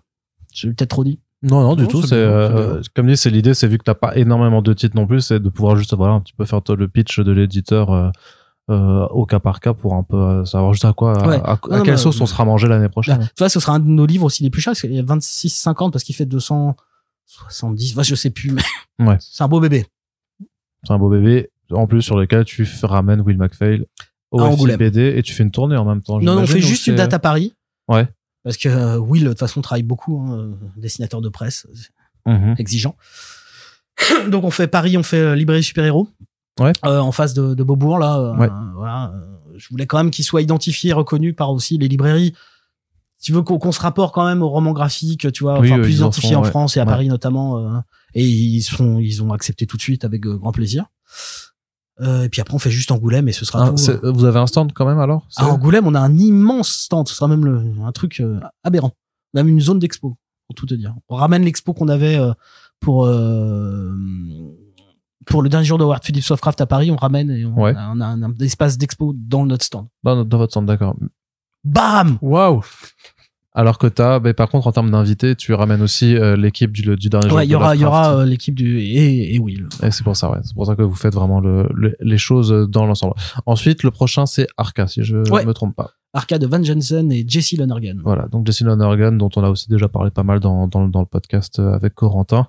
Euh, un esthète, quand même. Un, Un, un, gé- un fou- génie, un génie. à mon sens, un génie euh, du ouais du- de l'art séquentiel quoi Ouais, du un découpage type qui est capable qui ouais, est- de raconter juste avec des coupages qui est capable de raconter une histoire donc Mm. là nous on l'a tous découvert je pense euh, avec euh, avec euh, Edra avec Edra, euh, ouais. Planet Paradise et avec euh, comment c'est le truc de course? Mistress Dale. Ah non, pardon. T'as dit quoi lequel? Le truc de course automobile ah, j'ai Euh, pas, j'ai pas- Celui-là, je l'ai pas pour le coup. Euh, il est sorti en riso il est magnifique Tu pourras jamais faire plus euh, Non, que- non, c'est- c'est connoisseur que, que Nicolas de toute façon. C'est un objectif à atteindre. voilà et puis après il a travaillé avec Mignola récemment et tout Voilà. Les IA Barbarian. Euh, et, et donc et, il va faire un truc avec des chiens et des chats dans l'espace euh, chez l'année Bomb prochaine. Studio Voilà. ouais. Euh, bien finalement. et donc euh, moi, moi, je, le- je le finance de- de- depuis très longtemps enfin j'achetais en fait c'est Je le finance. Quoi Regarde. En fait, je au suis début, en so- fait, je j'ai suis- commencé par acheter euh, euh, ces, ces projets en fait autofinancés en fait à New York et il, les- vendait en ligne. Et donc j'ai là que j'ai découvert avec euh, Edra qui est- qui qu'il avait sorti d'abord en édition journal en fait un grand journal euh, en papier journal et tout euh, donc c'est une super édition qui était limitée à 500 exemplaires un truc comme ça qu'il avait sorti lui-même. Donc j'ai commencé avec ça et tout. Et, euh, et j'ai toujours eu envie de le publier mais le problème c'est que tu vois commencer par un truc comme Edra qui est muet qui est un truc purement de découpage, qui est vraiment très arty et tout, je me suis dit, bon, ça va être très compliqué. Et donc j'attendais qu'il ait un premier projet comme ça, un peu plus tradit, on va dire. euh, et voilà, et donc il a fait ce projet euh, qui est sorti chez IDW avec Van Jensen, Oui, c'était dans leur programme euh, IDW Originals. Ouais. hein. euh, qui a été semi-abandonné depuis, hein, qui est un peu Oui. en C'est c'est con parce qu'ils avaient plein de trucs et c'est vrai qu'il y en a, il y en a qui sont pas sortis, enfin qui sortiront qui sont sûrement sortis, pas, quoi. Donc ouais, c'est un peu Donc dommage. voilà, donc euh, c'est ce titre-là, et donc c'est c'est euh, c'est une histoire qui se passe. euh, euh, la Terre a été détruite, prospective totale. Hein, c'est là, on, on sait pas, du- ça arrivera jamais. Ah non. Et, euh, et mais euh, mais le, le truc c'est que les riches en fait vu qu'ils ont du pognon ils ont construit un vaisseau pour aller dans l'espace et euh, Ça aussi, ça n'arrivera ça jamais. n'arrivera jamais non plus. Je sens que tu vas spoiler l'intrigue. Non. Je sens que tu vas spoiler l'intrigue. Non. Tu t'approches de la zone de spoil. Mais non, je raconte juste la base, le point de départ. Raconte la base de la t'occupes pas de Et donc, ils- embarquent au bord, à bord de l'Arca euh, et, euh, et ils partent avec euh, donc des jeunes, des jeunes adolescents qui leur servent d'esclaves ou d'aides de camp, pour être gentil. Et, euh, et on voilà, et on, on commence l'aventure dans l'espace avec euh, donc ce, ce navire qui doit atteindre l'Éden, euh, là où tout le monde pourra revivre heureux et, et voilà et repeupler une nouvelle planète. Donc, sauf que bien sûr, il y a des il y a des zones d'ombre. tout va pas se passer. Et on a la jeune Perséphone. Tous les tous les mots sont, sont quand même clés pour comprendre le récit, quoi. Et euh, on a la jeune Perséphone qui se doute de choses et et on a et on a tout un truc qui se déroule en fait sur comment une jeunesse en fait euh, qu'on qu'on qu'on laisse de côté ou en tout cas qu'on qu'on met sous contrôle de, de- de- du vieux monde, on va dire. Euh, comme on dit aujourd'hui, euh, euh, bah, par la par la culture et en fait et le questionnement en fait par la littérature notamment va euh, sortir la tête de l'eau et, et, euh, mettre à mal le vieux monde, on va dire. Voilà. Oui. Donc j'ai essayé d'être, euh, tu vois, le, le plus transparent possible. Donc euh, c'est un roman graphique parce qu'il est, il est pas sorti en, en issue aux États-Unis. Non, c'est ça, c'était vraiment ouais, ouais, ouais. une intégrale de 200 pages. Euh, et en plus, on a la chance, c'est qu'on a euh, Mathieu Bablet qui nous a fait la gentillesse d'un petit verbatim pour la quatrième de couverture. Donc, euh, Bah, oui, c'est assez euh, Shangri-La en même temps dans l'esprit. hein. Ouais, mais c'est pourtant parce que moi je le voyais plus euh, de te faire un verbatim sur euh, le prochain qui est âme, âme augmentée, en tout cas par rapport à, un visuel que tu avais, que t'avais partagé. Qui est très carbone et silicium. Très, ouais, carbone et silicium. Mais du coup, Mathieu Babla te fait un petit verbatim euh, sur la quatrième de coup, mais pas sur un. Ouais, parce que tu fais pas de. je fais plus de bandeau. Tu fais pas de bandeau, donc forcément. Mais là, c'est. Ça, ça, ça coûte combien un bandeau? Ça rajoute Ah combien bah, en Aujourd'hui, fait, ça coûte euh, un euro, hein, prati- pratiquement, euh, entre la fabrication Par et la pose. Ah bah ouais, t'es bien à 80 centimes, 70-80 centimes. Et c'est beaucoup. Que les gens se rendent compte. Ah oui, c'est énorme. C'est énorme pour une Du coup, t'as pas mis euh, par le scénariste d'Ant-Man the Wasp, euh, Quantumania sur euh, Strange Skies. Non, bah non, non, non, mais c'était une blague. Ça, ça aurait été sympa. bien. Ça aurait été On aurait pu bien. voir si ça fonctionnait, tu vois. Euh, Tu sais, Peut-être les gens par Non, mais tu sais, après, j'a- j'attends de voir du coup, c'est super, c'est vrai que c'est super cool de la part de, de Mathieu, mais j'aimerais bien, tu sais, un, un truc genre, euh, j'ai bien aimé Mathieu Bablet. tu sais, un truc, un truc vraiment trop, trop, trop, c'est- LOL, trop, c'est bien. ouais, ça, trop Non, mais basique. je- en fait, je lui avais demandé euh, il y y a longtemps, euh, enfin quelques mois, et euh, mais euh, s'il avait envie de le lire justement pour avoir son avis. ouais, ouais, ben, bien sûr, oui. Et, euh, et, euh, et en fait, gentiment, en fait, quand on était à, à Saint-Malo, en fait, il m'a gentiment écrit un message pour me dire qu'il trouvait que le dernier jour de Howard Philip Lovecraft était fabuleux. Et, euh, et puis il m'a dit bah si je peux vous aider, tu vois, machin. Ok, donc je lui ai dit bah écoute, lis-le, et puis dis-moi si celui-là euh, t'as envie de nous aider, euh, c'est un grand plaisir. Ouais, c'est vachement dans ses codes en plus. hein. Et euh, il a été adorable et, et voilà quoi. Donc euh, il, nous, il nous a fait ça quoi. D'accord, ouais. Et Mais- donc, et j'avais pas besoin pas besoin. Euh, pour, euh, pour m'augmenter. Pardon. Je, suis en- je- je sors du Covid. hein. Voilà, Plus c'est le pour Covid. ça. Tout le monde est rassuré, mais Voilà. sauf que. C'est pour ça qu'il y a ces, ces petits bruits de tout euh, parfois. Euh, et donc, à m'augmenter, je n'avais pas besoin d'une préface parce que la préface est réalisée par Darren Aronofsky. C'est qui? Vous ratez des gags visuels incroyables. pardon, là, c'était mon petit La troll. tête et de et le rire d'Arnaud, c'était. Ouais. Pardon. ces podcasts. Oui, oui, ok, Darren Aronofsky, effectivement, pourquoi pas. Mais justement, on Non, passe, c'est qui du coup? Hein? Et continue. continue. parce que du coup, on passe euh, à justement à, à- à augmenter, pardon. Purée, je vais, je vais pas réussir à, à le- augmentée. à le dire. Euh, pareil, si tu peux un petit peu juste nous, nous présenter euh, le, le bouquin et pourquoi tu t'es tu t'es penché sur sur celui-ci. Alors, hein. c'est un livre, avant que de, de- de raconter le pitch, euh, c'est un livre qui m'a hanté. Euh, C'est-à-dire que je l'ai lu il y a trois ans. C'est un fantôme alors. ça- ça- Ah non, non, mais c'est, euh, tu vois. rien à voir. Euh, c'est c'est un livre, je l'ai lu, il y a- je, je l'ai lu il y a trois ans, et je me suis dit, ah, c'est vraiment super. Euh, je sais, je sais pas quoi en faire. Enfin, tu vois, je, je savais pas comment le, le ranger, enfin, tu vois, en termes de sentiments que j'avais par rapport au livre, en fait. J'avais aimé, c'est pas la question, tu vois, j'avais aimé ma lecture, mais je savais pas comment, euh, philosophiquement, psychologiquement, tu vois, Mhm. euh, ranger le bouquin, quoi. Et, euh, et, et en même temps, tous les ans, j'avais des images, des trucs qui me revenaient, quoi. J'étais vraiment habité par le bouquin, quoi, en fait. Il avait laissé, tu vois, il avait fait ses, tu vois, sa, sa petite maison chez moi, quoi, en fait, tu vois, mais c'était pas structuré, pas rangé, quoi. Et au bout d'un moment, je me suis dit, euh, ce bouquin me hante. Faut que je refile la malédiction aux gens, en fait, tout simplement, quoi. Parce que ma patronne aussi, tu vois, à qui je fais lire, tu vois, les bouquins pour avoir son retour, elle m'a dit exactement pareil. Elle Ouais. m'a dit, euh, mais en fait, il, il reste ce bouquin. C'est comme la cassette de Sadako dans The Ring. C'est tout à fait ça. En fait, il n'y a pas de patronne, c'est c'est toi en fait. Tu as inventé cette meuf. Parce qu'elle a toujours les mêmes réactions. non, non, non, elle existe, elle existe vraiment. J'ai déjà rencontré, elle existe vraiment. C'est pas, c'est Bon, pas bref. un fake. Mais bon, voilà. Donc ça, c'est pour expliquer pourquoi, voilà, Oui, oui, oui. Euh, pour le pitch, euh, c'est l'histoire d'un d'un vieux couple. Euh, je vais éviter de donner plein de détails parce que sinon ça va être un peu relou pour les gens. L'histoire d'un vieux couple qui se retrouve en fait à participer à une une expérience en fait de rajeunissement. Euh, sauf que l'expérience de rajeunissement tourne mal et qu'en fait plutôt que eux rajeunir, en fait ils se retrouvent avec des monstres qui sont eux-mêmes, sauf qu'ils sont euh, plus intelligents et plus forts physiquement, sauf qu'ils sont des monstres physiquement. Ouais, il ressemble à des fœtus jaunes. euh, Ouais, ou à des patates. Moi, j'aime beaucoup l'idée de Ouais, patates. mais en plus, c'est dit dans le bouquin qu'il ressemble à des Ouais. patates. Et, euh, et donc, voilà, c'est toute cette, on suit, en fait, toute cette histoire. C'est vrai que ça a l'air assez bizarre comme ça. Ouais, ouais. C'est ultra bizarre. et sur, euh, sur, voilà, qu'est-ce qui nous définit? Bah, Après, c'est des questions qui sont récurrentes, hein, bien sûr. Euh, qu'est-ce qui nous définit en tant qu'individu? Est-ce Oui, qu'un autre transhumanisme, nous-mêmes ouais. est meilleur que nous par essence? Ou est-ce que, est-ce qu'on est nous parce que no- on a notre expérience, notre vécu? Et est-ce que même quelqu'un qui est plus, est augmenté, est augmenté par rapport à nous, intellectuellement parlant, mais avec les mêmes souvenirs, devient toujours nous ou pas? Enfin, voilà, tu vois, t'as toutes ces, ces- ces questions de distance qui se créent, mais avec, en sous-texte, euh, tout un truc sur, un, effectivement, les freaks, tu vois, la question du freaks, parce qu'il y en a d'autres aussi dedans qui apparaissent, d'autres personnages abîmés par la vie et tout. Euh, mais surtout, ce qui sous-tend, ce qui permet à tous les personnages comme ça de, de, de, de, de se maintenir et de tenir un récit long, c'est l'amour. Et c'est un truc qui est fascinant, en fait. C'est-à-dire que c'est un couple d'amoureux. Euh, ensuite, t'as des questions amoureuses qui se mettent en place sur des rapports euh, parents, filles, frères, sœurs. Ouais, avec le scientifique aussi. ouais. Et donc, t'as tout ce truc-là qui est là et en fait, euh, qui, qui, qui, qui t'emmène, mais qui, encore une fois, voilà, qui, qui, qui s'imprègne, tu vois, qui, qui, qui, qui rentre en toi, en fait. Avec un dessin très particulier, euh, qui, qui, je pourrais même pas le définir. qui sera en même temps, euh, ouais, dans la, dans la lignée de Burns, mais pas vraiment, euh, euh, il y a Bah, je sais pas si à la vraiment. limite, euh, vous avez Made in Korea, par exemple, c'est un peu cette tonalité, mais en. Made in Korea, c'est très froid. Alors que là, Oui. on est, on est beaucoup plus dans le, Bah, Il y, a un- il y a un côté plus, comment dirais-je, pas naturaliste, c'est pas le bon mot. En fait, il y a un côté plus euh, film 24, on va dire. ah, ça Euh, pour, Parce que c'est plus esthétique, c'est plus. ce serait, ce serait un merveilleux film, effectivement, de voilà, ce type-là. vois, c'est plus perché et en même temps, bah, si vous avez vu After Young par exemple, ça, ça côtoie un peu cette atmosphère-là, mais vraiment en plus, ouais, en plus dérangeant, je trouve, Ouais. dans le rapport bah, de, de l'un à l'autre, sauf que c'est le même, euh, c'est la même personne. Enfin, c'est, Ouais. c'est, effectivement assez particulier. Euh, bon, on en parlera en back issues, Arnaud. De toute façon, je sais pas pourquoi je commence à faire une analyse. Mais voilà, c'est c'est un titre voilà, c'est c'est- ça, ça va être un titre compliqué. Euh, et c'est un titre qui a une longue aventure, qui a été nommé partout aux États-Unis, euh, qui a bénéficié de plusieurs éditions, donc notamment celle-ci avec la préface de Darren Aronofsky. euh.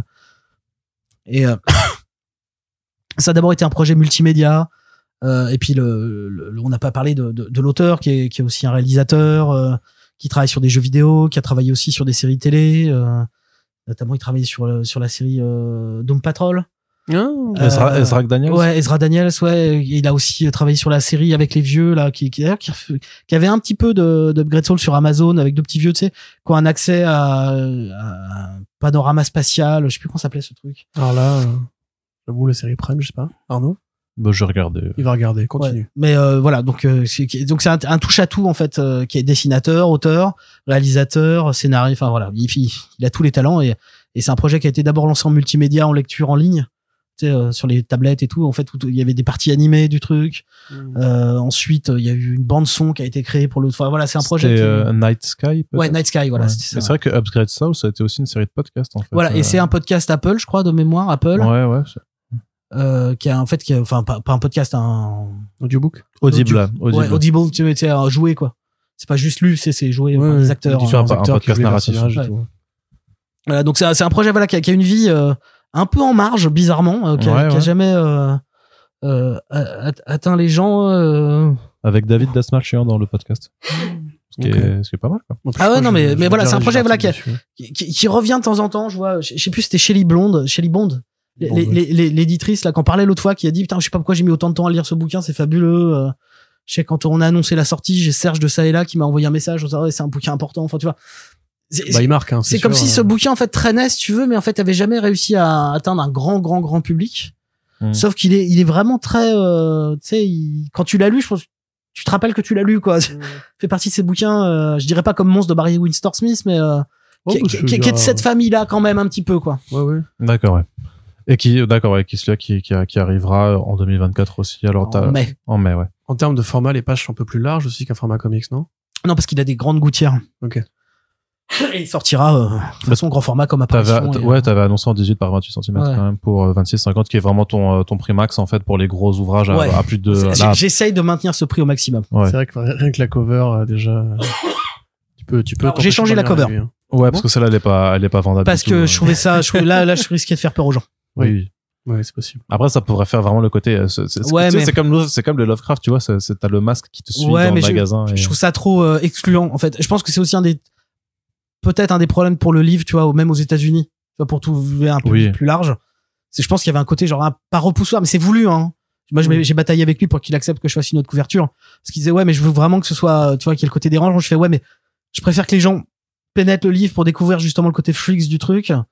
Mais si on leur permet pas de pénétrer ça, euh, c'est dommage quoi. Donc euh, on la on la refait pour qu'elle soit bon la plus qu'il y ait une invitation quand même extérieure quoi parce que sinon c'est ça peut tout de suite euh, tu te dis ah non j'y vais pas quoi. Et donc, le dernier titre, ce Ah. sera avec un, un artiste euh, Le bien, dernier jour bien de Judas connu. Le dernier jour de Judas. Et alors c'est drôle parce que voilà t'en t'en- t'en avais parlé donc oui Judas donc par euh, Jeff Loveness. Et Yakub Rebelka, qui est donc l'adaptation en BD de la chanson de Lady Gaga. tout à fait. C'est parfait. Bah, C'était juste. Ah, mais c'est pour ça. Et les pas dedans D'accord. sont expliqués dedans. Sûr. pas dans on, a, on a les annexes. il y a des pour voir chorégraphies. Et il y a un QR code pour euh, aller euh, écouter le clip. mais non, pardon, je suis vraiment Non, désolé. non, non, mais c'est pour rebooker donc Mais là où t'es quand même, on boucle la boucle aussi avec ta politique. Enfin, on boucle rien parce que c'est pas fini, mais que tu continues sur ta politique d'auteur aussi, parce que Jeff Loveness, tu l'as déjà édité. euh, donc parce ça- que moi je suis amoureux de Jeff Voilà. Loveness. C'est peut-être peut-être qu'il faut revoir en fait du coup euh, le fait de. Non, mais je pense que c'est un écrivain en BD il est brillant. Voilà, ça tu adores. Donc Après après quand on fait un film Marvel on n'écrit jamais vraiment. C'est vrai aussi. Mais donc Jeff Loveness qui a fait apparition dans le ciel de Berlin cette- année et euh, et donc c'est illustré par Jakub Rebecca qui est donc celui qui a euh, fait le dernier jour de Howard Phillips Lovecraft. Donc c'est une BD qui était sortie il y a quelques années hein, déjà aux 2019. États-Unis. Ouais, 2019 euh, chez Boom. Tout de, à fait. de mémoire. Et donc un des pro- un des premiers un des premiers beaux formats un peu extrêmes qui, sont édités par Eric, Eric Harburn celui mhm. qui a fait les Star qui a fait tu vois Ouais. chez Boom en fait qui est qui est ce type en fait qui justement qui, est, qui, a, bah, qui a fait apparition enfin Strange Guy of East Berlin. Tu vois qui est qui est ce type ouais, cet éditeur chez Boom qui tu sais qui, qui qui regarde un peu partout et faire des trucs un peu étranges tu vois des rencontres de, de, de choses quoi. Donc euh, voilà. C'était un des premiers qu'il avait fait dans un- cette nouvelle dynamique euh, d'édition aux États-Unis. Et alors est-ce que résumé par c'est la vie de Judas, c'est euh, en fait c'est c'est l'aventure de Judas Ouais. en enfer après avoir trahi le Christ. Donc et son suicide. Donc c'est Judas en enfer. Et sur comment Judas euh, va atteindre la rédemption. Toi tu penses que c'est un bon résumé? Oui, euh, effectivement. Bah, ça, encore une fois, ça a vachement à voir avec la, le dernier jour de Lovecraft. Parce que, en fait, ça va être une sorte d'étude mémorielle de, d'un personnage qui a plus rien à vivre. et son rapport à Jésus et, euh, Et de re- retrouver sa place dans le récit. euh, Bah, c'est ça, c'est euh, l'idée qu'en fait tout est écrit. En fait, c'est- c'est c'est- parce que t'as t'as t'as t'as Lucifer, t'as tout un dialogue en enfer et des rencontres. Mais euh, c'est l'histoire est écrite, l'histoire est cassée. Euh, et mais euh, mais tu tu peux pas échapper à ton histoire et donc en fait Judas c'est son c'est comment est-ce qu'il retrouve sa place dans cette histoire en fait? C'est ça. Le côté aussi un peu l'enfer de Dante euh, dans la rencontre avec Lucifer qui va lui expliquer un petit peu comment ça comment ça se plume. Euh, et puis un côté un peu, pff, j'ai pas envie de dire bible satanique, mais il y a un côté contestation de la religion traditionnelle au sens où c'est vraiment euh, une critique de comment en fait le christianisme ou la religion chrétienne en général te transmet l'adoration euh, sans compromission devant Dieu et en fait la soumission. Et Judas, comme Lucifer, en fait, c'est une forme de rebelle, même si en fait c'est un rebelle programmé parce qu'il a été créé pour être le vilain de l'histoire. Euh, malgré ça, en fait, il peut accepter son statut en se disant qu'il y a une sorte de bien commun et qu'en fait, ça n'empêche pas qu'il a une, une amitié ou une, une révérence envers Dieu qui est très différente du reste des gens, justement. Comme Lucifer, où c'est un peu son père, tu vois. Euh, Judas, c'est quelque part le meilleur pote de Jésus. Et quand t'as un pote qui te trahit, tu vois, tu peux essayer de le lire un peu, un truc plus personnel aussi. Et c'est aussi. euh, très, on, très on reste dans les canons bibliques euh, assez tradis parce que moi j'en ai parlé avec Jeff. Oui. Euh, lui, lui, bah, je lui ai dit mais tu t'as, t'as- lu les, tu vois, les, les- bibliothèques gnostiques, tu vois purement. Enfin, et il m'a dit oui. Donc euh, c'était vraiment c'est quelque chose de, de- qui, qui, qui était important pour lui. Il voulait le mettre cette question-là. Expliquer aux gens ce que c'est que le, Ah oui, gnosticisme. C'est, c'est, c'est tous les courants du début du christianisme euh, qui ont été massacrés dans l'histoire. euh, c'est en gros en fait avant que voilà l'Église catholique et la chrétienté soient euh, définies euh, sur le périmètre tel qu'il est aujourd'hui et tel qu'il a été depuis des siècles. euh, le, le christianisme c'était des milliards de sectes et notamment une partie d'entre elles qu'on, va définir sous l'appellation gnostique, qui était pas du tout euh, connectée entre elles, mais qui était plutôt dans un rapport euh, au réel, euh, voilà, différent. C'est-à-dire qu'on on était plutôt dans un héritage euh, euh, de, ouais, puis pythagoricien, puis d'opposition aussi à, tu vois, au, au, au texte euh, notamment euh, juif. Euh, c'est-à-dire qu'on avait une colère contre Dieu parce que voilà dans, dans, dans l'Ancien Testament Dieu est plutôt en colère plutôt colérique et, euh, et machin. Et donc ça a créé tout un mouvement aussi à un moment donné avec les néoplatoniciens et compagnie euh, de euh, mais en fait cette réalité c'est de la merde c'est pas la réalité. Dieu est absent d'ici. Ici c'est le monde du mal en fait. Et donc la réalité n'est pas la réalité. Et pour une partie de ces mouvements-là, en fait, euh, ont été donc éliminés, euh, ont, ont disparu, et on n'avait que par les réfutations des pères de l'Église certains textes, enfin cer- certaines réfutations étaient disponibles, donc on pouvait savoir, voilà, que euh, euh, tu vois chez Irénée, chez euh, chez Saint Augustin, on avait des réfutations. Et donc on n'avait pas les textes originaux. Sauf qu'en fait, en 45, à la fin de la guerre, dans le désert de Nagamadi, on a retrouvé une grande partie du, du corpus, et notamment un texte qui s'appelle l'Évangile de Judas, qui, pour résumer très sommairement les choses, t'explique que Judas, enfin Jésus a demandé à Judas de, le dénoncer Ouais. pour pouvoir mourir en croix pour que son action soit to- totale et intégrale. Voilà. tu vois. Donc tu avais cet renversement du réel en fait et de comment est-ce qu'on pouvait chez les gnostiques, enfin ceux qu'on a appelés les gnostiques, de regarder le réel autrement. Sauf que pour les autres, euh, enfin pour les, ceux qui fonderaient l'église catholique, c'était, c'est du blasphème, ça, en fait. Ah bah oui, de toute façon, ça c'est des hérésies, hein, qui c'est des hérésies Ah qui ont été combattues et, des tuées hérésies, et ouais. détruites. Dire, on a eu, tu vois, les premières sectes gnostiques au début du siècle, et puis après on a eu les bogomiles, ensuite ça a été jusqu'au Qatar. Bon. Il y a même plein de textes encore aujourd'hui sur des sites chrétiens qui t'expliquent pourquoi c'est les premiers hérétiques, ceux qui ont essayé de donner leur version de la, de la, Hmm. des évangiles et tout. Et il y a plein, en fait, d'évangiles qui ont été Voilà. disparus comme ça. Et donc Judas s'inscrit dans Et cette donc- pensée, alors. ça a donné l'envie à Jeff, tu vois, des- des- par rapport à ses textes lui d'enfance, tu vois, c'est- ses lectures de la Bible d'enfance, parce que voilà, les Américains ont comme ce rapport euh, euh, très euh, spécifique en fait au, à la Bible.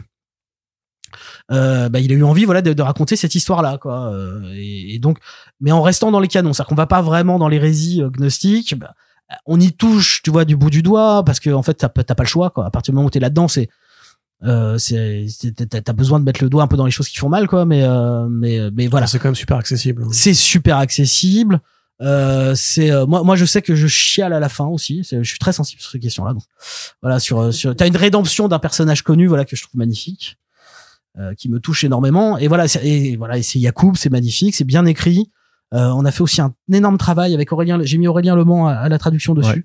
Donc un, un, un, un exégète et surtout un, un grand connaisseur de la Bible et de toutes les traductions de la Bible. Donc il a passé plus de temps à choisir les bons textes, les mettre en bon rapport et tout pour avoir les bonnes traductions qui correspondent au sens voulu par le texte que Jeff avait mis. Tu vois, parce qu'en fait, on n'a pas du tout les mêmes traductions entre les Anglais et les Ouais, Américains. Donc, sûr, quand t'as ouais. des citations de la Bible, t'es obligé de travailler énormément là-dessus, quoi. Oui, puis la première Bible, c'était en latin, donc euh, déjà, il y avait beaucoup de traductions qui ont été mal faites. Puis la tonalité, tu vois, le sens que tu veux mettre. Parce que il, m'a fait des cours. À un moment donné, je comprenais plus rien. Il me parlé de la Bible Chiraki. euh, Non, non, mais il me racontait de Lex Luthor qui, à qui on avait mis tel truc dans tel bouquin, mais en fait, c'était une mauvaise traduction de la Bible qui avait été utilisée. À la fin, c'était devenu, voilà, on est, c'est- pur, euh, pur cours d'exégèse biblique, quoi. Euh, mais voilà, on, on aura une belle traduction aussi euh, du texte et, euh, et peut-être, si tout va bien, je touche du bois, euh, Une préface de Dieu, une postface euh, sur la figure de Judas par quelqu'un de, De- du pape. de chelou. de chelou. De chelou dans le bon sens. D'accord. Très bien. Bon bah en tout cas on te souhaite aussi bah si possibilité euh, d'avoir le cinquième titre euh, qui n'est pas encore euh, signé ni annoncé. Voilà, j'ai j'ai eu la- l'accord de faire une proposition parce que le titre est pas annoncé, donc euh, j'ai eu un accord. On m'a dit, tu peux y aller. Mais on verra ce qu'il en ressortira. De toute façon, j'imagine que tu nous en informeras au cours des, des prochains mois. Et par contre, donc, tu, on disait que Mundus a continué, mais par contre, le tome 2 sortira pas en 2024 a priori. Euh, non, parce que euh, c'est- là, pour le coup, c'est faute de temps. Euh, c'est de ma faute. Ça prend du temps de lancer les choses. Et vu qu'on n'a pas non plus vendu, euh, tu vois, on a, il a bien marché, mais pas extraordinaire. Il fallait aussi que je trouve une formule, tu vois, euh, économique, tu vois, une structuration pour lancer le projet. Et, euh, et donc, il a fallu que je mette ça en place. Et après, entre temps, bah, t'as, euh, t'as, bah, le, Laurent avait aussi du travail. Euh, Oriol euh, travaille en ce moment beaucoup avec Boom.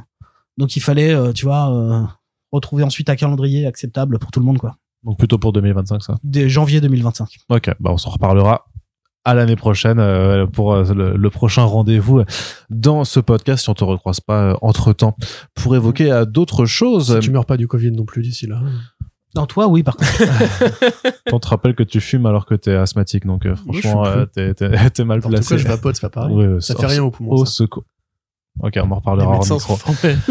Mais en tout cas, merci Nicolas d'avoir une fois de plus Plaisir. pris le temps de venir un petit peu euh, discuter avec nous, euh, bah voilà, de, de bouquins, de bandes dessinées, avec euh, quelques à côté, mais majoritairement, on a quand même parlé que de bandes dessinées. C'est toujours un plaisir d'avoir d'avoir ton point de vue. Et puis, bah, hésite pas, on ira sûrement harceler tes auteurs si tu les fais venir en France. En tout cas, oui, Bah, on, sait déjà que voilà. De toute façon, j'espère. Will McPhail, on sait déjà qu'on ira le séquestrer avec nos micros, et puis on verra pour pour les autres auteurs s'il faut si euh, si tu prévois de les faire venir. Ah bah, il y aura- y un Et- retour euh, de toute façon. Bah, de Yacoub, j'imagine Yacoub aussi. euh, ouais. pour euh, pour Quai des Quai Bulles, des Bulles, ouais, c'est ça. autour de Judas. Euh, et puis euh, il y, y a ce bouquin, voilà, je, on va voir, mais euh, c'est un gros morceau. Faut avoir le temps de le traduire, faut avoir le temps de le monter, faut avoir le temps de le préparer. Euh, et ce sera ou Quai des Bulles ou Angoulême si on arrive, si si tout se passe comme euh, tout doit se passer. Affaire à suivre donc. Et si vous avez apprécié ce podcast ainsi que tous les autres que nous euh, faisons et que vous euh, aimez simplement le travail fourni par ces émissions, on vous invite à le faire savoir.